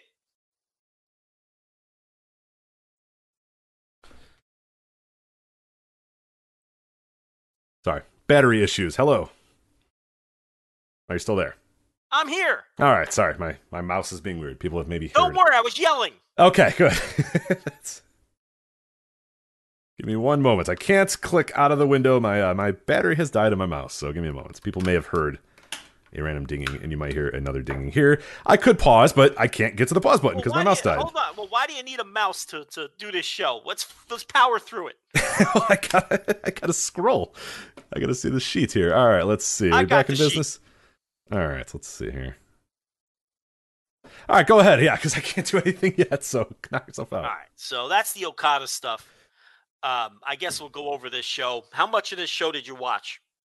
Well, I saw the um I saw the big moment that that I guess we sh- are we going to get there chronologically. So okay, so I saw oh, yeah, well, yeah, yeah. Let's talk about Shibata then. All right, I forgot. Yeah, let's fucking do that, man. Come on. Jesus that. Christ, Katsuyori Shibata came back. Yeah, he did. So uh, uh, I will read right off Rich's notes since he's panicking over there because he can't uh, read off the sheet here. So uh, I want to make him feel as comfortable as possible. so it says here Shibata's return. Zack Sabre Jr. entered the ring for an announced segment. We were told by someone in the room, all caps, that nobody knew about this. We were actually uh, have this multiple multiple sources that nobody knew that this was happening. This is all in the report behind the paywall on the flagship Patreon uh, that we put up today, by the way, in more excruciating detail. This came as a complete surprise to everyone working in New Japan, as this match wasn't previously scheduled and didn't even get a test run when they did the run through earlier in the day. The two out of five minute UF, uh, UWF rules exhibition match. The match ended in a draw, a handshake, and Shibata saying, Next time when I'm in this ring, it's going to be a match. And then Rich typed, Fuck yes. So there you go. Yeah, so um, awesome. Awesome moment. yeah, so no one knew this was happening. We are told that really the only people privy to it were Gedo, Shibata, and Zack Sabre Jr. So Shibata has basically, and again, if you want full details on this, Patreon, flagship Patreon, there's a big write up on everything that happened at this show. But Shibata's basically been lobbying to come back for a long time. He pitched this um, since he was going to be there anyway to do commentary or something. And uh, it was a it was a hard sell, but Gedo finally gave in and, and thought it was a good idea. They kept it a, they kept it a secret. Uh, even when his music hit, you know, nobody in the back really, you know, Charlton and Kelly, that was a shoot. They didn't know what was going on. Uh, nobody in the back knew what was going on. And uh, they went out there and had their little five minute match. It was a tremendous little five minute exhibition. I loved it. Yeah, it was really really fun. Why can't all the matches like be like that? Why can't when they do their grappling in these matches, they can't go hard like this? It's like the thing I talk about where, like, when these guys are young lions, their grappling is always so good and sound and interesting and builds and has something to do with the match. And then these guys just get out of their young lion stage and they get into their gimmicks, and then the grappling is just lazy and it's just there to be there and it never means anything. I mean, I would love grappling in, in, in my pro wrestling if it was always like this, but it never is. That's always my complaint. And that's why wrestling snobs always get mad at us. But I'm like, hey, look, if you just go out there and do lazy grappling that doesn't mean anything in the larger context of the match, it doesn't uh, work into the psychology of the match, and you're just burning five minutes off of your allotted time, then I am I'm not interested, and I don't understand why that's so controversial. You know, and then people will always say, "Oh, well, you're watching wrestling and you don't like wrestling." No, I don't like wrestling that doesn't mean anything. Right. Like I don't need these guys to do lazy grappling where they're handing each other limbs. If they did this kind of shit all the time, Oh yeah, Shibata put him in that baby. octopus hold or put him in that, you know, and then just like fucking stuck his elbow into his ribs. It was like, yeah, motherfucker, what are you gonna do now? And I'm like, hell yeah, No, let's go. Like, those Cobra twist reversals at the end of the match Incredible. was tremendous. I mean, it was great. Um, I can definitely get into shit like that. But uh, but yeah, so um, look, the, the the the last and final step here is getting cleared by the New Japan doctors. My gut, and this is not something that we reported behind the paywall, and this is not something I'm reporting now. So uh, don't be running the, to to Reddit with this. My gut is telling me they feel like it's going to happen and it's probably a mere formality, or they wouldn't have sent him out here to do this and then tell people, hey, the next time you see me in this building, I'm going to be in a match. This is just, you know, the Kenta thing and that great angle. They never really promised anything or anything like that. This is different. He went out there and had a match, first of all. Okay, he didn't take any bumps. It was a grappling exhibition. I get that. And the second part of that is he said, hey, I'm coming back here and I'm going to wrestle. And we all know, or, now we know, if you read my report, that he's been trying to get cleared and he's he's been trying to talk these guys into he's been pitching all kinds of ideas. So my gut is telling me that they think it's going to happen. And um I feel like at this point it's just a formality and they're just waiting on a doctor to give the thumbs up. Yeah. Because this guy has a lot of Daniel Brian Danielson in him where I feel like he is just itching to get back in there and um and and and and he wants to do it very badly and i i think uh they know that it's close and i think it's going to happen that that's my take on it Yeah, I, I have a similar take to you as well. I, I think we, we we talked a little bit about this last year. and We probably got ourselves a little too, you know, interested in it when last year when he came out there and threw that drop kick to Kenta, and we were like, oh, they're not going to do that unless he's cleared, they're not going to do that. And and obviously, I don't know, I don't know the situation there. You you mentioned in your report again, people can read the the full report there that this isn't something that just one day he woke up and said, "Hey guys, I want to get back in the ring," and they went, "Okay." Like this is something that's been a long time coming. It, it's it's not something just fly by night out of nowhere. He decided, okay, I want to get back. I mean, they, he has been trying to get back into the ring one way or another for for quite a while, and and and you could, I mean, you could sense that from his quotes. You can sense that from a lot of what he's done. Is he was never really he liked being a trainer. He liked doing that stuff, but he never felt fully fully content. I don't think he felt content with how his career ended, uh, for better for worse. So that that um it's very romantic the way his career it, it absolutely. And hey, you know what? We got in a lot of trouble last time we said that, but but it is still. I mean, people have have come more and more on our side as the years have gone on, and and and I get how like in the mo like we talked about it the week that it happened. And that's when it was like, this man might die. You know what I mean? Like that was when that when that like week of, hey, we don't know if this guy's actually going to survive. So I get why people were a little sensitive about it, but we ultimately have been right on that is years down the line now. Now that he's okay, that he lives a healthy life, all that sort of stuff. People now agree with us that that like what an incredible moment that this guy who who had all this baggage and all this story and and came up, literally grew up in New Japan Pro Wrestling, and then then abandoned them at their lowest point only to come crawling back and saying, oh, okay, now, no, I'm ready to come back. I'm ready to come back. And having to little by little, like, win over the wrestlers and win over the fans and win over every single guy. And there he is in the ring facing Okada, facing the golden boy of the company, and just putting it all on the line, putting his career and his life on the line to beat him.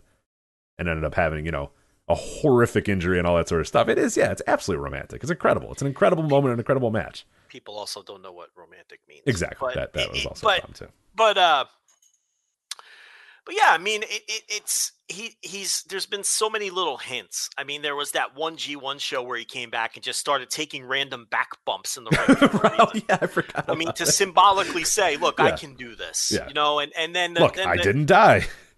he talked them into the kenta angle which was physical you know he took the drop kick in the corner and, and all of that and um you know and and now and now this i mean this is a guy who wants to get back in there and you can't tell me he's not in that gym in that la dojo wrestling every day anyway. I mean uh, you know so um you know is he taking fucking brain bu- is he taking avalanche brain busters maybe not but you can't tell me he's not in that ring with these kids wrestling um and probably taking some bumps too. So i expect it to happen. I think this is too much of a of a tease to fuck with people this time. This one is going a little too far. This would be pretty egregious if if, if this happens again and they just go, oh no, I'm sorry, it was just a little exhibition, just a little way to you know get some rust off. It's like no, hold on, hold on, hold on, hold on, no. yeah, he and, and, and you know it does come down to the doctors though. I mean, they're not going to disobey the doctor. He if it's up to him, he's in there already. Oh no doubt, But- oh for sure, yeah.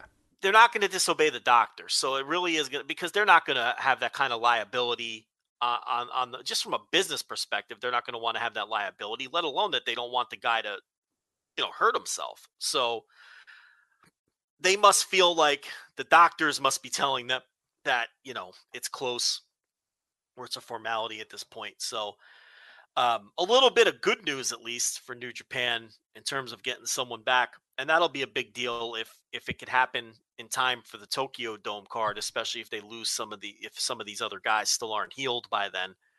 Um, so yeah, that was it was really cool. It was a really cool surprise. Um, it was The pop was he- awesome too. Did you did you Yeah, hear that oh, pop? yeah, That was yeah. I know it's supposed to be clap crowds. Those were people screaming. You heard it. they they they just they they were audible. They couldn't, you know, they they've they've followed directions for two years now, and there's just been a couple of moments along the way where they've forgotten about the fucking rules, and this was one of them. So, um, yeah, it was really cool, and it, it'd be nice if they can get them back and in the fold, and that's just another piece. That's what I'm talking about. I mean, the potential roster that they can put together is just fantastic, and he would have a whole set of fresh opponents that weren't around when he was around last time either. So uh, that's another factor. People who have been elevated, people that you know were young lions the last time he was around. Uh, you know, new wrestlers. That, you know, people like Moxley and Will Ospreay, who he never really had an opportunity to wrestle any of these people, and now there's all these fresh opponents on the table now too. Um, so yeah, it's it's exciting stuff. It's something to look forward to for sure. All right, so that was uh, that was that. As far as the the rest of the card and, and what I saw, uh, by the way, we're gonna do this show apparently for like nine hours because I don't think I can stop it without a mouse because I can't get to the screen to stop it. So uh, cancel your plans, Joe, because we got. You got uh, touch screen. What year is this? uh, no, I don't have a touch screen. I'm, I'm on a desktop, a laptop, like a bum. Get out of here. Well, Touch you know, screen, you wouldn't be in this. You wouldn't be in this. I would not be in this predicament. I don't know why I'm in this pickle. Yeah, so the nurse has a, a backup uh, um, mouse, but it's Bluetooth, and I can't get to the Bluetooth options on the computer to actually install it. But we're we're working on that. We're working on that slowly but surely. But uh, anyway, so either we're gonna go nine break- hours, or I'm gonna figure out break- something. I love that you're breaking down over this mouse. It's it's killing me. It's killing me. I can't do anything. I can't can't see what's going on in the No Dopes chat room. I can't stop the show. It's it's it's it's killing me. I haven't been They're all able. in I- there burying you. So, I, I figure they are. Yeah, I, I want to, and I want to know. I want to know what they're saying. I can't scroll on our notes though, so I can at least get to our notes.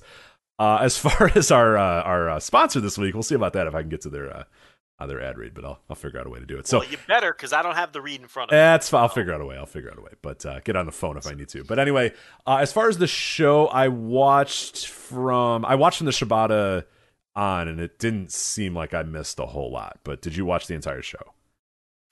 I watched everything except for the Lij eight man before the main event because I was running short on time.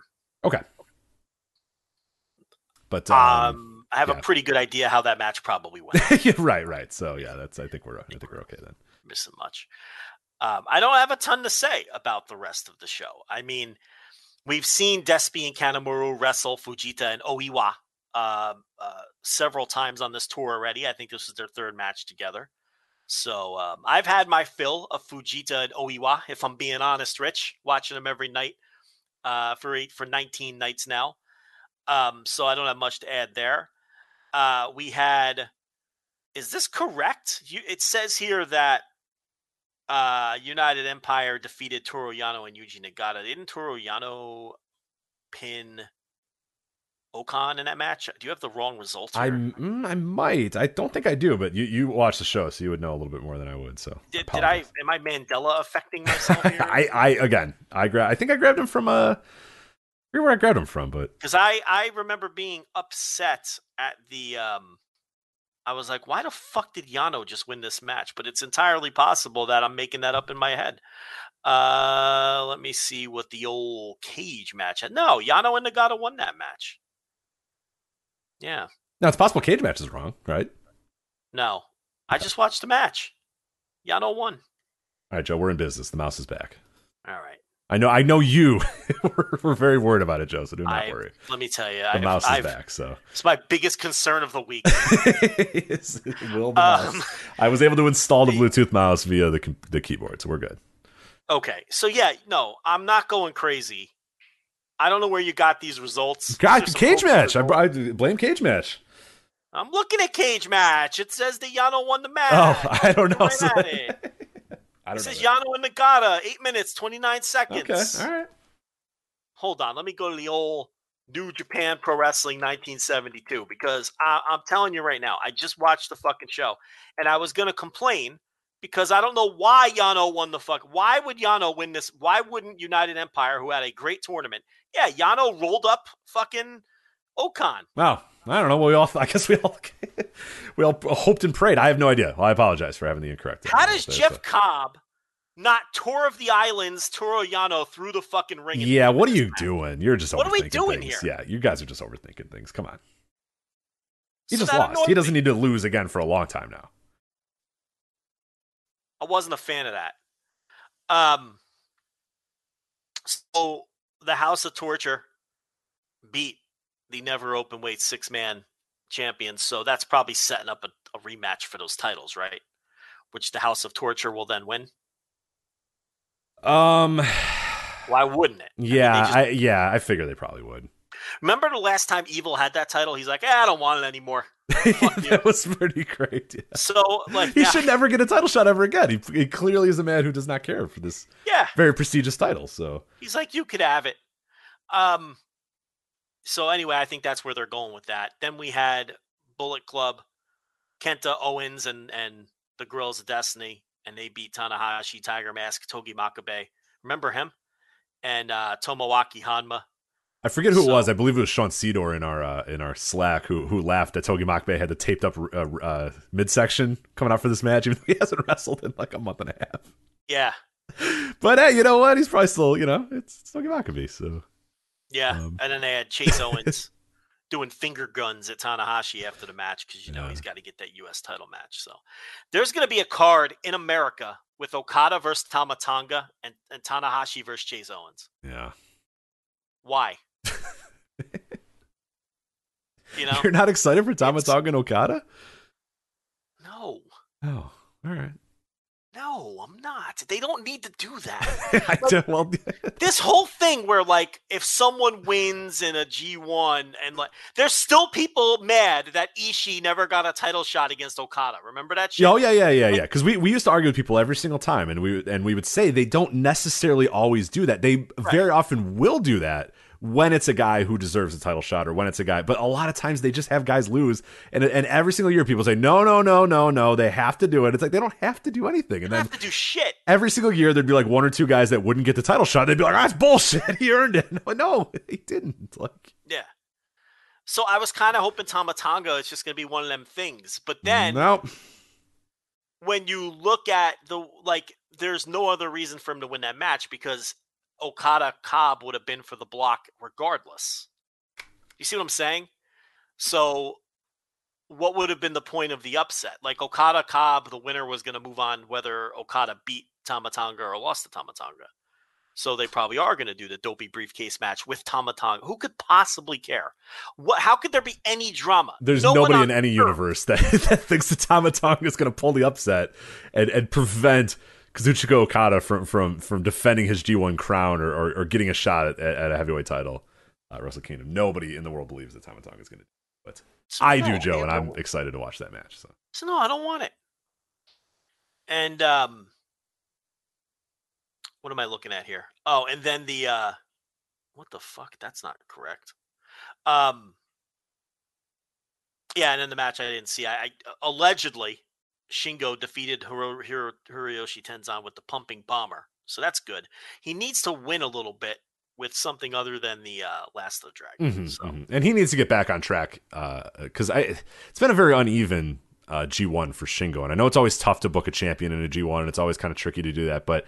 It's just for such a new champion. I, I I want him to have a little bit of a more dominant G1, and he just really didn't. So that's a, that's a little worrisome. Uh, Yeah, me, I don't so. know. I, I he was my favorite wrestler in the tournament, but um, you know, in a typical G one, he would have been like my eighth favorite wrestler. Yeah, I just wanted him to be booked stronger more than anything. I just I just think he probably should have had a few more wins, but I get why he didn't. I get why they had to do it. But like, yeah, it, it seemed like they were a little I don't know, I, reckless isn't the right word, but they were a little too cute with how they used Shingo. I thought he still ended up with 13 points. He still ended up, you know, pretty high in the mix. Second but place, yeah. yeah, I don't know. I, it's just I don't know. For some reason, it never felt like he was truly doing well throughout the tournament. And then it, you know it ends up and he you know he only loses to, Well, you know why? Because and, and the gonna Udro tell one sucked. why. The Udro one absolutely sucked. If we're being honest, I thought So- that finish was creative, but um, I'm going to tell you why because he was middle of the pack for like the whole tournament. So yeah, maybe like that maybe that's never- it. Maybe that's it. Yeah, because he got like like I said, he got a lot of wins. He only the guys he lost to. I mean, it all like it's it, nobody's out of the realm of possibility. He lost to Ibushi.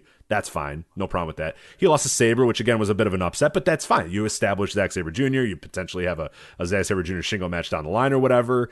Uh, and then yeah, so it, I guess he was dominant, but like you said, yeah, it doesn't feel like it. When it was done, it just didn't never. He never felt like, oh yeah, Shingo's like the fucking champion in this company. Like he's the top dog in this company. It never felt like that throughout this tournament.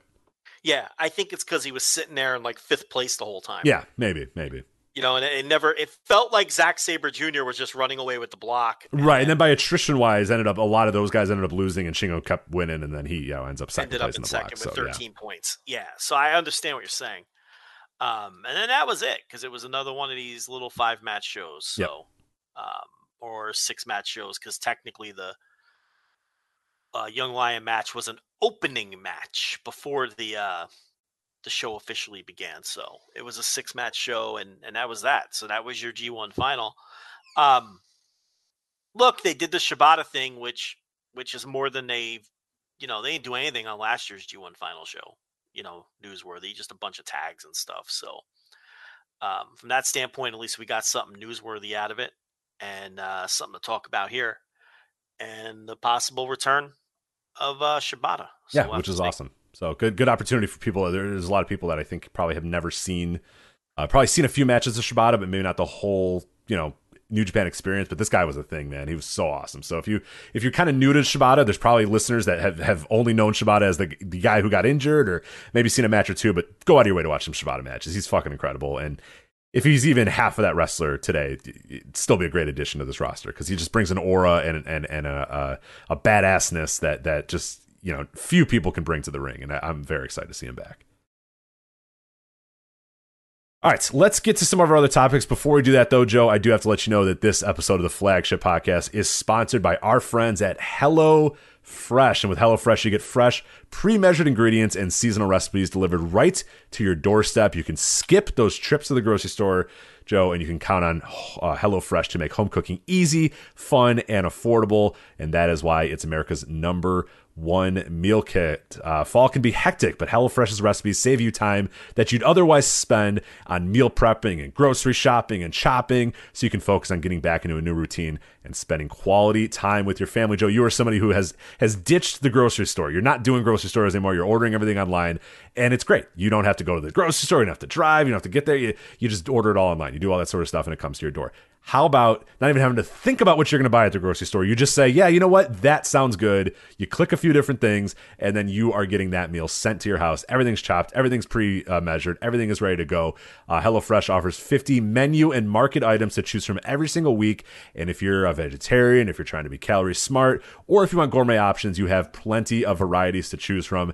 And the ingredients travel from the farm to your door within a week. So you get the convenience without skimping on the quality. Recipes like the one pot broccoli mac and cheese and meatloaf a la mom make weeknight meals go off without a hitch. Uh, you also have quick and easy meals, low prep, one pan, and 10 to 15 minute meals. That's time cut down, spent on cooking and cleaning up that mess, and more that you can give to your family this fall. So HelloFresh offers the flexibility you need to customize your order on the app within minutes, easily change your delivery date, food preferences, and plan size, or skip a week whenever needed.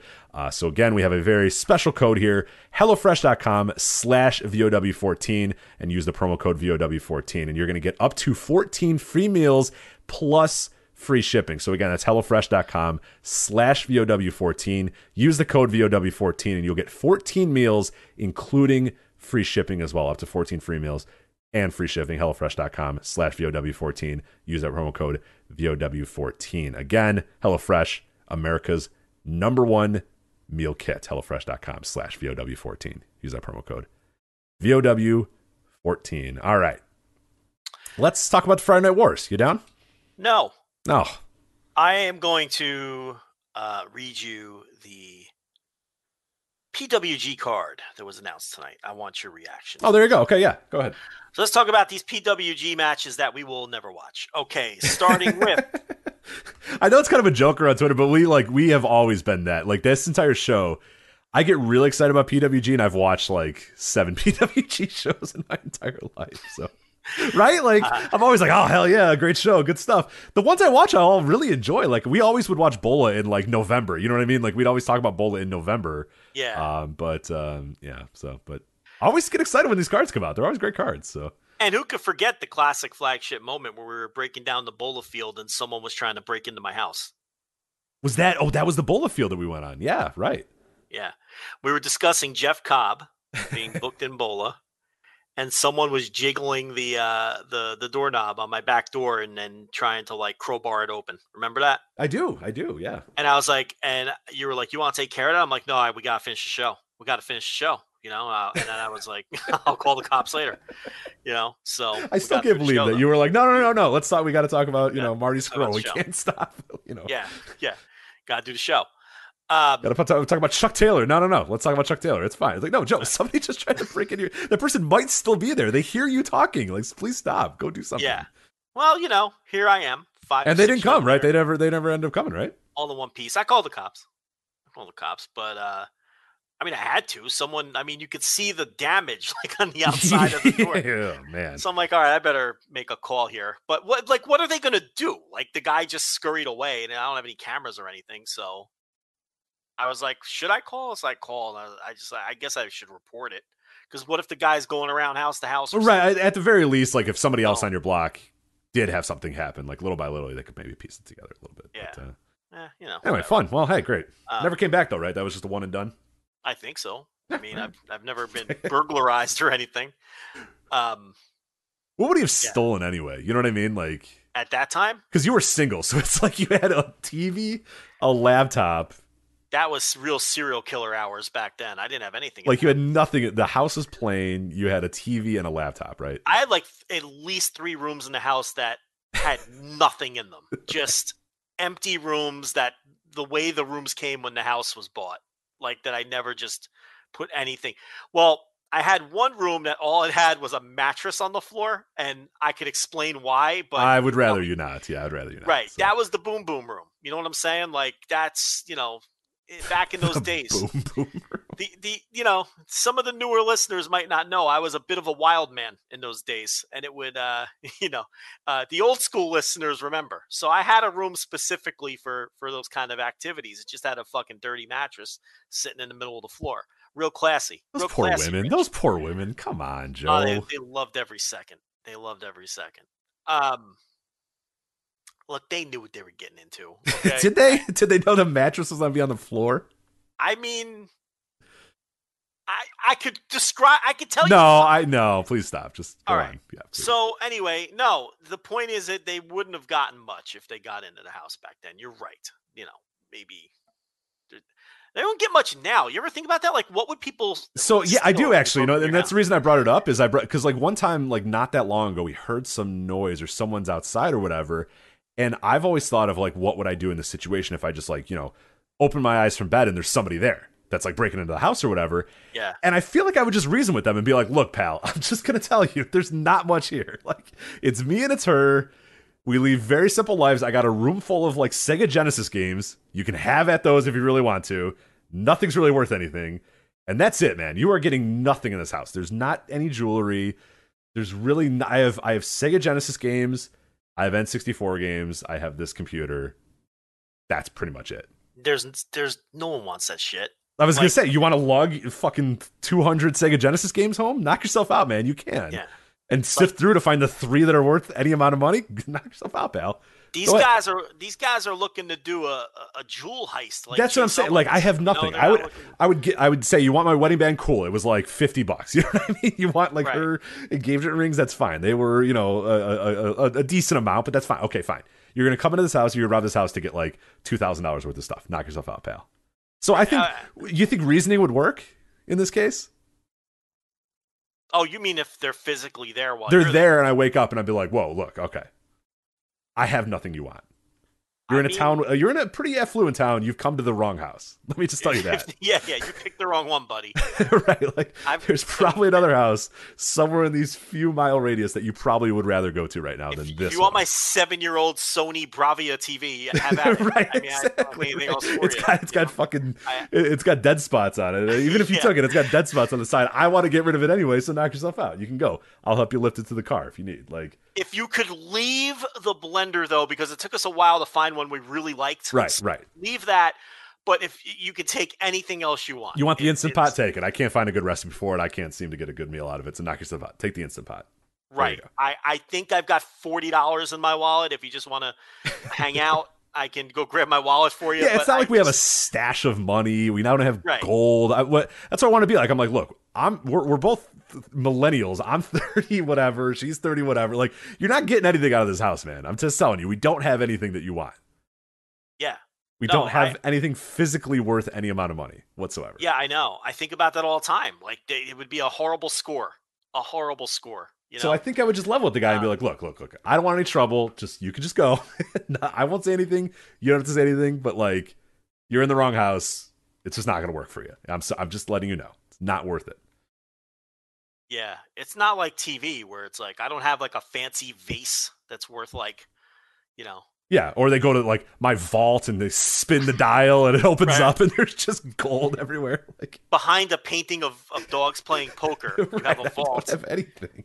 where they there's there, there's a there's a safe cracker like with the gimmick with his ear up to it, getting in there Yeah. to get to get to your right. to get to your stack of hundred dollar bills that are wrapped- Fabergé eggs. Yeah. All my Yeah. Fabergé eggs. And right yeah like like uh, burlap bags with dollar signs on them inside and stacks of money and yeah no there's nothing like I that I nothing. And I've thought about that too, because like you know, for insurance, they uh, you know, they'll you know, if you do like house insurance, they'll be like, all right, so what are your like, uh, what do you have in the house that's valuable?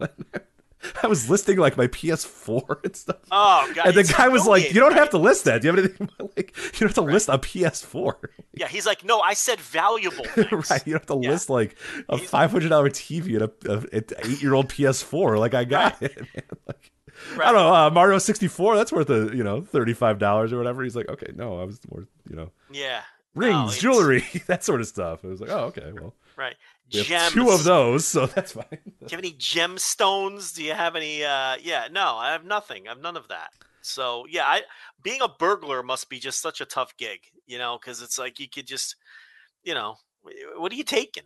Like, how do you know what to take? Like, I, I Especially always- in 2021, it feels like it'd be a lot more difficult, you know, more difficult to do it. Because like in the yeah, in the 50s, it's it'd be a lot easier because it was probably like people had all their life savings and like a vase or whatever in the house, or right, they right. had gold or they had jewelry or whatever. It's like, yeah, dude, I got nothing, man. Like, the old money under the mattress, right? yeah, yeah. No one's doing that. Yeah, you can flip all my mattresses, flip all, open every door, open every closet. You're not finding shit, dude. I'm telling you. I promise you.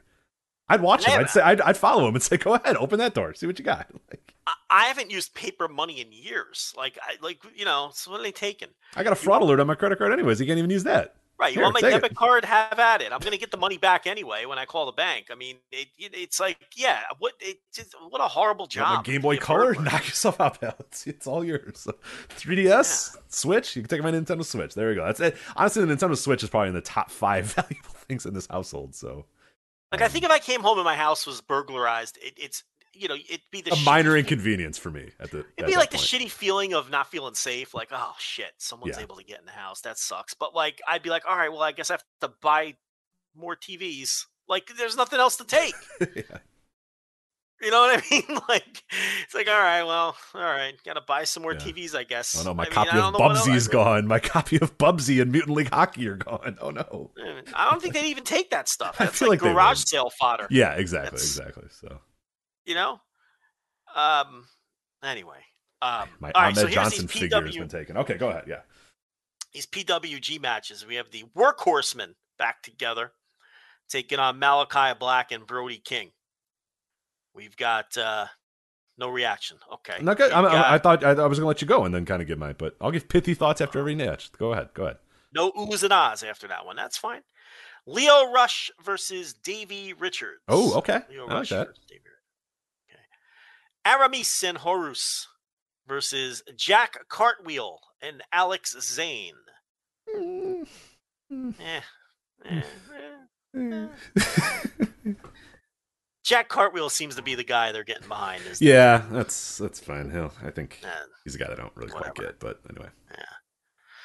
Demonic Flamita versus Dragon Lee. Okay. Tony Deppen versus Lee Moriarty. That's a good match. That's a solid one. Yeah. Making his PWG debut, Oh, Daniel Garcia against Jonathan Gresham. oh, that's a good match. That's a good match. That's a good match. That is a good match I'll never watch. That is that looks tremendous. Um, and then for the PWG World Title, Bandito defends against Alex Shelley. Alex. Shelley. Oh, okay. yeah. That's pretty solid, I yeah. wi- I wish PWG was as accessible and as visible as Game Changer Wrestling. That's what I wish because I'd be all in on this shit every time. But by the time these Blu-rays come around, I just I Rich, I just I, yeah, I just can't. I just don't care anymore. Yeah, I, I get it. Well, in, wh- while we're talking, I mean, while we're talking indies, I, I have a few little indie topics. Quick, do you want to do you want to do a, an impromptu? Yeah, we won't we won't have to. It's not a full bounce, but but a, a- semi bounce, bounce. no bounce, no bounce. Uh, because there's some fun stuff coming up uh, as well. So, did you see this West Coast Pro Wrestling show that's coming up? Oh, dude, run that card down. Yeah, Let this is going to stream else. on IWTV, by the way. So, you, this is I've been- accessible. You can watch this. Is accessible. I've been watching this promotion. This is like the best kept secret in indie wrestling. Yeah, so let's let's unsecret it right now and let people know about this. So this is November twelfth, so you got a little while to catch up on West Coast Pro if you'd like to. Uh, but all their uh, all their stuff's on IWTV, correct? Yes. Okay, so all of it's on IWTV. So this is West Coast versus the World, Friday, November 12th, again, streaming on IWTV. Uh, if you're in the San Francisco area, they'll be at the State Room in South San Francisco. Uh, bell time, 7 p.m. for this. Your main event, presumed main event here, Jeff Cobb versus Chris Dickinson. Are you fucking kidding? That rules so much. Yeah. Yeah. Yeah. It's gonna be awesome. Yeah. Our boy Vinny Massaro versus Tomohiro Ishii. Okay, so Vinny Massaro, if people don't know, he's doing like this grumpy veteran, not nec- not even grumpy, kind of like an arrogant veteran heel kind of thing. Mhm. And he's been wrestling a lot of younger wrestlers, and and the whole idea is, it's kind of like, all right, I've been doing this for as long as you've been alive, and my generation has you know has has been has passed me by and now there's all these new kids and and i'm going to show you a thing or two like he faced yuya uemura on the last show. Okay, and and that kind of fit the gimmick uh, to perfection. But it's a really and all he's really doing is he's getting in there and wrestling. Yeah. But that comes across so different in today's environment. You know what I mean? Like he's he's wiping the mat with Uemura in this match, and and like you know with this smirk on his face, and Yeah, it's a cool story because you know, it, and and, and it, what what, can, what works out pretty well. Of what I've seen is like a lot of people. The idea is like, oh, it's Vinny Massaro. You know, he's kind of a, you know, oh, he's a gimmick and all that sort of stuff. And he's like, no, no, no, no, no. I'm a wrestler, dude. I've been wrestling Yeah. for a lot of years. I know what the hell I'm doing in this ring, and I'm gonna whoop your ass. Like I, I I'm gonna outwork you. You know, Christian style. I'm just outworking these guys right now. You're young. You're you're a young go getter or whatever. But I got skills, man. I've been doing this a lot longer than you have. Yeah, so um, he had a really good match against Jacob Fatu a couple months ago, and then I, I really enjoyed the Uemura match. I just did a batch of reviews behind the paywall, and I did four four of the five matches were were West Coast uh, pro matches. So you really get a good feel for everything they have going on over there because I've been watching all the shows, and um, it's it's it's really a promotion that's like right up my right up my alley for what I like in pro wrestling right now and I think a lot of the listeners, it's just straight no nonsense wrestling with with a lot of big names. You'll see as Rich goes over this card. But yeah, yeah, I, I gotta I gotta catch up on them, and I, I, I'm I'm definitely gonna use this opportunity as as you know this this this card and this discussion to uh, to do that because I've seen a little bit here and there, but I need to just bog down and, and just watch like the next you know their last like few shows or whatever. So as I said, Jeff Cobb versus Chris Dickinson, uh, Vinny Massaro versus Ishii, uh, look, Adrian. look at look at look at Massaro politicking his way into the Ishii match. I Look at know. Yeah, he better get he better get that forehead strain though. I mean, that's he, he hasn't wrestled anyone like Ishii in a long time. So Uh, yeah, Fatu beat him up pretty good. Well, we better, okay, yeah, that's true. That's true. That's true. But uh, yeah, yeah, yeah. Booker man, uh, trainer man, working his way up the ladder to get the, the Big Ishii spot there. So, uh, anyway, AJ Gray versus Black Taurus. Yeah, I saw the AJ Gray Davey Richards uh, title match from the last show, and that was very good as well. So Yeah, it sounds great. Yeah, that's um, yeah. And Black Taurus versus AJ Gray. Uh, uh, AJ Gray sounds really great. Carl Fredericks versus Rey Horus. uh huh, yeah. Awesome. Fredericks Uh, is a regular there. Yeah, yeah, yeah. He's done a good job there. Mr. Iguana versus Trace uh, Tresario. I don't know if I know Tresario. And bringing in Mr. Iguana, huh? Right. Yeah, you, your boy, Mr. Iguana. Let's Yeah, go. why not? Yeah, Hell yeah. absolutely. Hell yeah! And then uh, so that's that's the main main announced uh, matches right now. Yeah. Uh, oh, sorry, Shapiro versus Yuya Uemura as well. So Well, let me tell you something about this Levi Shapiro. yeah, sorry, Okay, I, I, I, I forgot up. about that one. He's he's solid.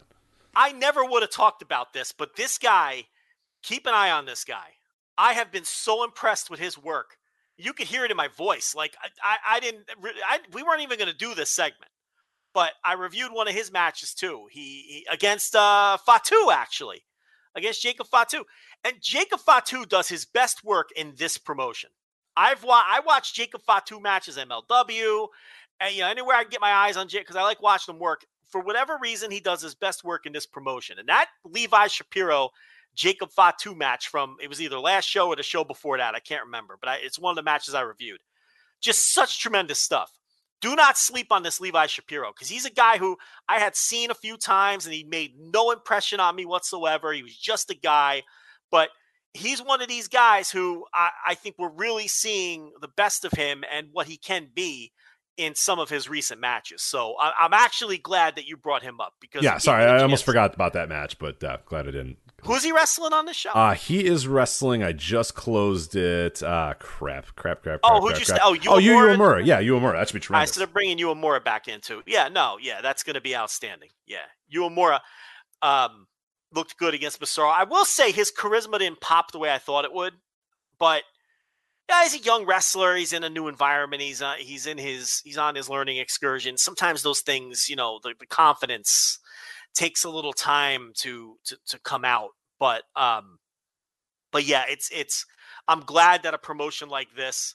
You hate to see these guys go on learning excursion, and then nobody books them. That's what happened to Watanabe. yeah, evil. right. Remember, nobody booked them, you know, and and and that sucks when that happens, you know, and and that happened to some degree with YOH and SHO, you know. Ring of Honor was using them as underneath guys as the, The Tempura, Tempura boys, boys. Yeah, and they Jesus really weren't getting booked anywhere else. And it's like, why? You know, it's it's it, it never made sense to me, you know. But but it's so it's good that at least you know, there's at least one place who are are you know booking a guy like Uemura and making it like he he won that match against Massaro, so it's you know and making him part of the fabric of the promotion while he's here. I don't know why promotions don't do more of that. It doesn't make any sense to me. But that's a that's a tremendous card. Jeff Cobb, Chris Dickinson, Yeah, it is. Massaro Ishii, AJ Gray, Taurus, Carl Fredericks, Rey Horus, Mr. Iguana versus uh, uh, Steven Tresario, uh, then Levi Shapiro versus Yuya Uemura from West Coast Pro. So that's awesome. November 12th. Uh, but like we said, all of them are available on uh, IWTV. And, and you are not the only person that said that. There's been a lot of people over the last couple of weeks that have kind of come to us and said, oh my God, are you guys watching West Coast? Like this thing is good. Like a lot of good stuff uh, is happening in this promotion. So yeah, if, if you have not caught up yet, all that is up on uh, independentwrestling.tv. So uh, you got a subscription, you can watch it all for free. After well, free. I, already have a I, I could just but- I could I could just tell the listeners if you if you're someone like me who just you can't get into Game Changer, you just for whatever reason you just can't, and you know my taste and you generally agree with my taste. This is a promotion that I promise you, if you you'll you'll be able to get into it. It's just no nonsense. It's pro wrestling. Um, they as you can see, they use top of the line talent. You know, they're not filling up their shows with you know jabrones and and and you know people. It, it, it, I'm telling. Listen, this is it's got the stamp of approval. It's got the Joe stamp of approval. You, you you'll enjoy this promotion. Uh, speaking of a company that has the rich stamp of approval, I do want to mention this as well. AAW uh, has a big weekend coming up next uh, weekend. They're doing uh, three different shows here. Uh, Jim Lynam Memorial Tournament Night 1, that's going to be on Friday, October 29th. Uh, Jim Lynam Tournament Night 2 will be the night show uh, on Saturday, October 30th. And they're also doing an afternoon show uh, as well on that 30th. So, uh, real quick, I'll, I'll run down the card here real quick. Uh, AAW did uh, extend an offer to listeners of Voice of Wrestling if you are interested. Uh, if you're in the Chicago area and you're thinking about going to AAW, uh, you can use the promo code Voices of Wrestling at Ticket Leap. So it's AAWPro.ticketleap.com uh, if you want to get uh, a little bit of a discount there uh, on tickets. But night one, Jim Lynam Invitational. So here is the tournament uh, field here. You have Mance Warner versus Josh Alexander, Arez versus Myron Reed, Daniel Garcia versus Thomas Shire, Jake Something versus Matt Fitchett, ACH making his return to AAW versus Davey Vega, Manders versus Alex Hammerstone. I believe this is Hammerstone's AAW debut as well. Shaft versus ha- Hakim Zane, and Ace Perry versus Lee Moriarty. So, what do you make of that lineup?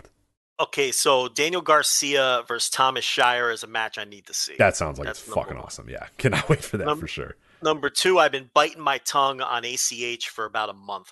I got a couple different text messages from people um, that I, I knew he was coming back. I've been told he's in tremendous physical shape. I've been told that he's in a great place. You know, he had to get away for a while for whatever reason, and he's in it. you know, so I I think this is is is going to be good and it's going to work out for him. And and I know that I'm rooting for him. I know you're rooting for him. Everybody's rooting for him. Um, but I, this was coming, and he returned. What was it? Atlanta Wrestling. Yeah, so. AWE, I Um, believe. Yeah, Atlanta Wrestling Entertainment. I don't know whose face he got in. He did a standoff with somebody at the end of one of their shows and made his official return. But um, you know, I have been told by mutual friends that this was coming, and uh, and that he was he was going to be back, and and it was a little sooner than I was expecting. But um, here we go. ACH is back, and I think uh, the scene could use him, and I think he's just way too talented to to have given up. So I I hope that this all works out and it's good to see that some of his old haunts are more than willing to bring him back in. Yeah, that that is cool. That is reassuring because that, that's always my worry with ACH is is uh, is unfortunately when he does have these these moments in his life or these periods in his life where he just needs to kind of get away for a little bit. You know, sometimes companies get burnt and they you know book him and then he doesn't sh- you know show up or he ends up canceling or or whatever. And I always I always I'm always like man because he's so good and like and but the good thing is all these companies seem to completely understand because I don't I don't think he's ever had a history of of no shows or anything like that. I oh no no I think it's always like well they're they're known but you know what I mean I'm like done- he's it's more like I'm done for a while. Right, and and it's cool that the companies don't go, all right, well then we're done with you. You know what I mean? They're like Yeah, perfectly when he says, "Hey, I'm ready to go." AAW says, "Oh, cool, great, cool. You're in the Jim Lynam tournament. Let's go. Let's do this." You know, you're a former champion of ours. You're you're one of our top guys. You've been you know, you know wrestling for us for for a decade plus at this point. Whenever you're ready to come back, open arms. You're ready to come. So yeah, I'm really excited to see him in in, the- in the ring again. So that that sounds like a tremendous uh, tournament right there. So that'll be night. That'll be the night one on Friday. Uh, the afternoon show, grudge match: Eddie Kingston versus Fred Yehi. Oh, by the way, back to the Berwyn Eagles Club as well. So old school haunt for AAW. So uh, Eddie Kingston versus Fred Yehi. Uh, Allysin Kay versus Kylie Rae for the AAW Women's Title. Uh, and then a fans bring the weapons match, Joe. Axel Rico, Rico De La Vega versus Christy Janes and Sky Blue. So I got that. Oh, Thunder Rosa's on the show too. She's against uh, Jody Threat um, for that uh, afternoon show. So they're still kind of announcing things for that afternoon show. Uh, and then the nightcap on the uh, Saturday, October 30th. Uh, that will be Jim Lynam, uh, second round semifinals and the finals of the tournament as well. So I believe that will be streaming on FITE. Uh, but if you're in the Chicago area and want to go to those, any of those three shows, uh, as we said, AAWPro.ticketleap.com and use that promo code Voices of Wrestling to get you a little bit of a discount. Uh, go watch some great wrestling on Halloween weekend. So there you go. Uh, there was one more. Oh, you know what? Let's. We were going to do Bloodsport. Let's just do it now since we're doing an impromptu bounces uh, bouncing Yeah, around the indies well. here. Uh, Bloodsport Seven coming up this weekend. Kind of coming out of a, a little bit of a surprise. I don't know why it doesn't feel like it's a Bloodsport weekend, but it's a Bloodsport weekend, and man, I'm into this Bloodsport card here. Bloodsport Seven, October 22nd. Uh, this looks like a hell of a card. Your main event is Minoru Suzuki versus Chris Dickinson.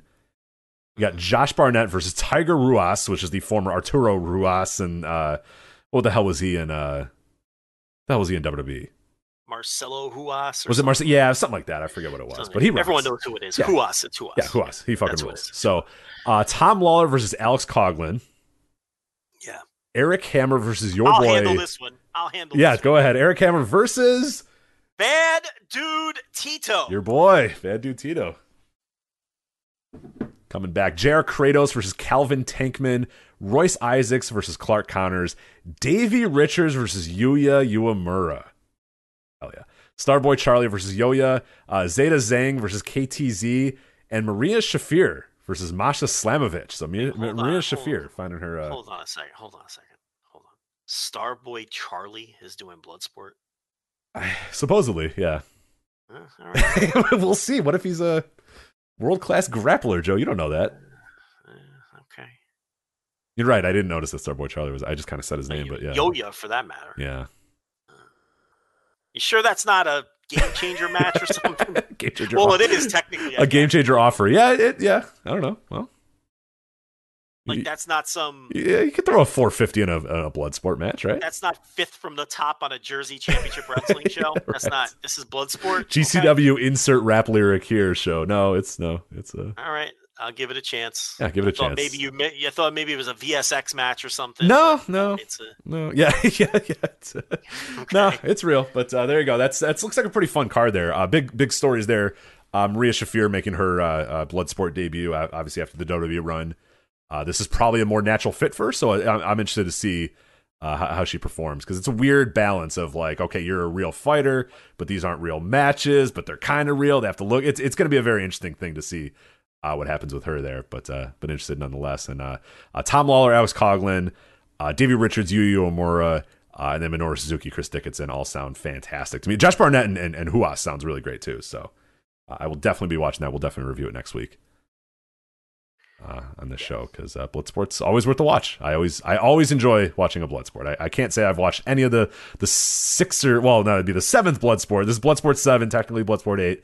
Uh, every single one I've watched, I've enjoyed at least most of it, even if there's you know one or two things that that don't land. But Yeah, there were a couple that were kind of shitty, but yeah, most of the time there's at least something on the shows that's yeah, interesting. yeah, yeah, right, right. They're they're they're what I like about them is they're they're usually quick and tidy, and they're not overly long, and it, there's Right. n- very low on bullshit. Like not every one of the matches lands, but it just kind of gets going. It's it's a, it's an easy watch at the end of the day. It's an easy watch. It's a fun watch. So, uh, Bloodsport Seven that is this weekend uh, as well. If you're off on the uh, if you're looking for something to do on the 22nd, there you go. You got Bloodsport. All right. Now are you ready to talk the Friday Night Wars? Yes. Let's do it. So AEW and WWE waged war, Joe. We previewed it last week, and now we're talking about it this week. We had some very, very interesting results from this uh, viewership uh, war. Do you want to give? I feel like everybody probably knows, but do you want to do the quickest of quick rundowns of what exactly happened here, how it started, who started it, whatever? Because I do think some people are a little confused as to far, as to how this this kind of came together and, and and and what was against what and who was against what and all that sort of stuff.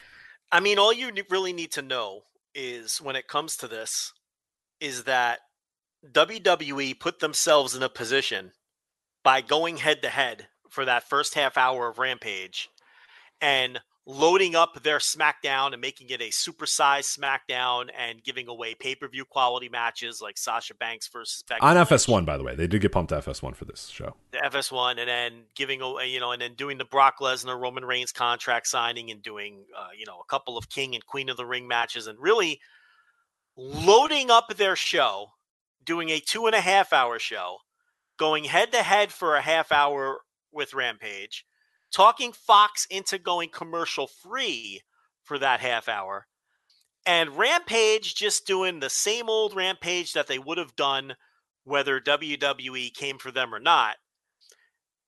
When you factor all of that in, WWE put themselves in a position where anything less than a complete slaughter and they were going to look bad.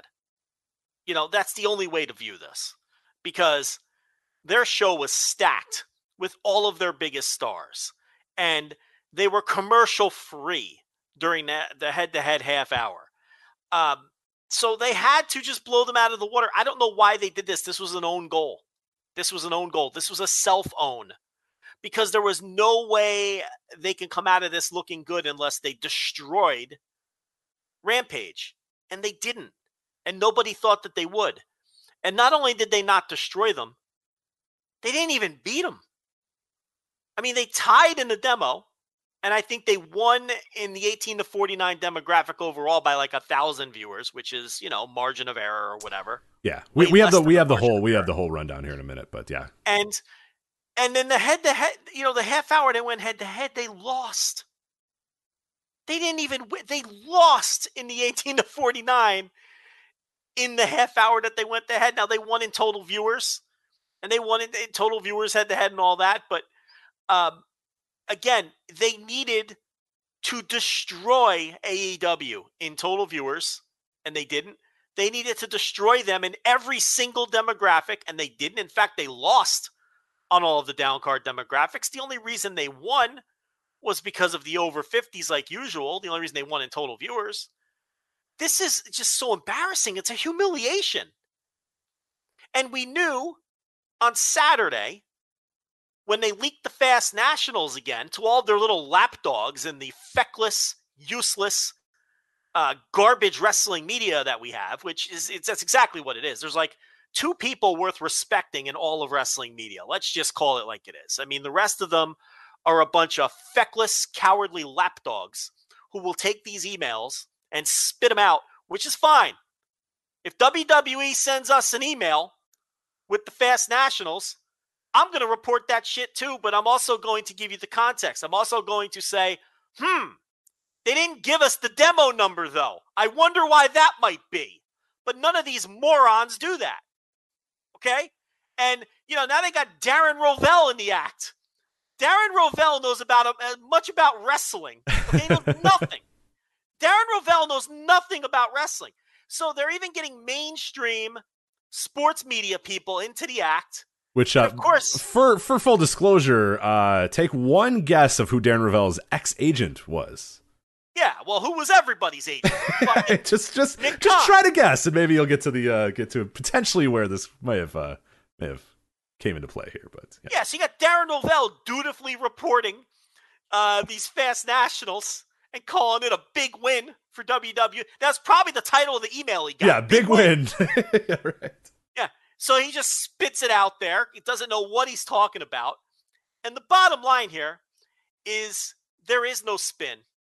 There is no way to spin this. As soon as we saw that the demos weren't leaked for the first time in three weeks, everybody knew what was coming on Monday.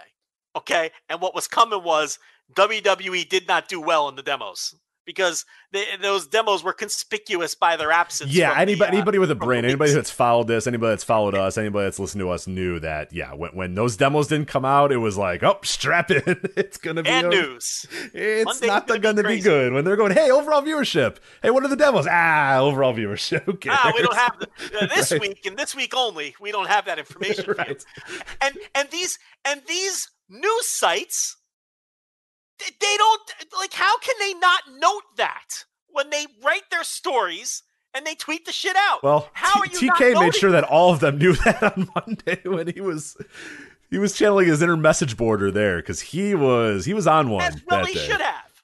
But but it's like they left the demo out, just like they, eh, you know, it's you know, the week CM Punk debuted, you didn't see Fast Nationals leaking either. The two weeks that Rampage was number one on cable, you didn't see Fast Nationals leaking either. There's a trend here, okay? And I broke that story that it was WWE leaking those Fast Nationals. And of course, there's knuckleheads out there who will still deny it, despite the fact that you don't need me citing multiple sources to figure this out. You just have to have half a fucking brain in your skull to figure this out. You don't need me to tell you that various people in the industry have confirmed to me that it's WWE leaking these numbers. Which is, by the way, for the record, kudos to WWE. It's a great bit of business what they're doing. well, yeah, they're trying to control the narrative. It's fantastic, which you should do. That's, That's, good. they do. You know? So and then you know, there was only one outcome that would have been positive for them, and that was kicking ass, and they didn't. How did that half hour head to head lose? That's humiliating. It's embarrassing. And it's Becky and Sasha Banks is arguably their best television draw. Lost head to head. Roman Reigns, Brock Lesnar lose head to head in that demo. Barely win in total viewers. And it's like they didn't all they had to do was mind their own business. Yeah, they they picked this fight, and, and This is such a self-own and here's what it here's what it's telling people inside. Listen, you can control the narrative when it comes to wrestling fans and and uh, people who don't know any better and all that. But now, what do people in the television industry know? Here's what they know. They know that on an even playing field, if SmackDown were on cable, just like Rampage, and those two shows aired at the same time, because here's something I haven't even brought up yet. Rampage was on outside of prime time and still tied SmackDown in the 18 to 49 demographic, despite the fact that two of SmackDown's hours aired in prime time. Okay? So there's another factor. But what people inside television now know to be true is that if these two shows were going head to head at the same time, Rampage would beat it. right. Essentially, what WWE just did this week was make Tony Khan a shit ton of money, make AEW a shit ton of money. This is the true day of reckoning. Because when they come to the table, you know they could say, "Yeah, no, I know you guys pay you know 250 million a year for for these guys, but look what we did head to head with them, and we cost a little less than 250 million. But offer the same product and the same and and and, and better in the devils and that sort of stuff. That's what they did is they got to the table there. They they went for the challenge. They lost, and all that they did after all this. If you don't, this is in this is in a Chris Harrington and, and Tony Khan and all the people at AEW. This is in a notebook. It's in a dossier, Joe. It's in a briefcase. It's in something. This they just gave them a slide on their fucking presentation to the networks. Handed them a slide to help them make a shit ton of money the next time they're negotiating their TV deal. And potentially lost over to be a lot of money when they're negotiating their TV deal, and those guys in that network can say, "Well, wait a minute, we just had a presentation from AEW, and didn't they beat you guys in the demo?" And they, you know, w- w- uh, yada yada. Like that's what they did. So yeah, it, it's anybody with a brain knows this is not. This was a bad, bad, bad week. This was a disaster a week. This was an utter disaster. And if you don't think it's viewed as an utter disaster internally, you just don't know what you're talking about. It was a disaster. They stacked the deck as hard as they possibly could. And these were the results. Well, I think what's important to distinct, and we talked about it last week, is that Rampage was just a plain old Rampage, man. Just there was a- nothing. They didn't change shit. Now, if That you want to say the, they YouTube would have done. thing that they they stacked up the buy-in or whatever, they did. They they probably did, and that probably played some factor into it, which again was a smart thing to do. They didn't they didn't blow any matches that were to be like big draws down the line. Minoru Suzuki and Daniel Bryan wasn't, or, or Bryan Danielson wasn't to be something that was to you know draw a, a, a big pay per view audience down the line or whatever. They, what they gave away wasn't too much. They didn't give away, like you said, not what SmackDown gave away. SmackDown gave away a lot more, but AEW just went to the table with a plain ass Rampage. Once once the YouTube buy-in thing was done, it was just a regular old Friday night Rampage, and this is the numbers they got. This is the competitor that they were on this night, which is crazy. Uh, Yeah, and, and that just go you know, and, and SmackDown did everything in their power to win, and, and they and I mean, barely won in total viewers and lost where it counted. Yeah. and and that's that's humiliating, and you know, it, it's it's just such a horrible look, and you know they're annoyed about it, and it's uh. And did you see the little thing? I didn't even pick up on this. I forgot where I read it, but um, the Tay Conti Santana Garrett match on the on the YouTube buy-in. Do you know why he booked that? Because it was the first match against AEW, right? NXT. First, it was the first NXT quarter that beat yeah. AEW's quarter. So that was kind of like a little fuck you. Like now they both work for me. I mean, that is just it's, it's message like border. Yeah, that's. I mean, that's bringing up an old quote to to dunk on you. You know what I mean? Yes. In, in a message board, bringing up a six year old post. You know, yeah. to reply to it and go, ah, what about this? You know. So. Real I DVDR this, stuff right there. So. Yeah. So I wrote this scathing piece behind the paywall. It is. uh Let me grab the uh the title where I break all of this down, and I, I really, I, I spare no victims in this piece that I wrote. Um, why can't I find it? It is titled, I want to get it right. Um, An Anatomy of 30 Minutes, the utterly embarrassing WWE Friday night self own. You can read that.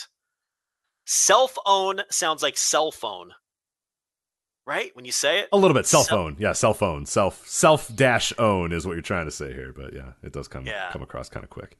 Now, normally our writing is on the ten dollar tier, but I put this on the five dollar tier because I was uh, I was especially proud of the ethering that I gave uh, the dum dums over at WWE for this because it, they they really they didn't have to do this. They really didn't, and they set themselves up for this, and they got completely embarrassed. And um, to me, this is more embarrassing than Dynamite beating Raw a couple of times in the demo last month. This is more embarrassing than Dynamite beating NXT so badly that they basically blew up the brand. I mean, they beat NXT so badly that Vince McMahon flew to Florida, fired half the roster, uh, demoted Triple H, tore the show apart, and rebuilt it in a completely different image. That's how badly they beat NXT head to head. And I think this is more embarrassing than that. Um, you know, this is more embarrassing than beating WWE head to head in New York, not once but twice, as they're beating their ass in the new building in, in Long Island now too, as AEW just has completely taken over WWE's uh, home base of New York.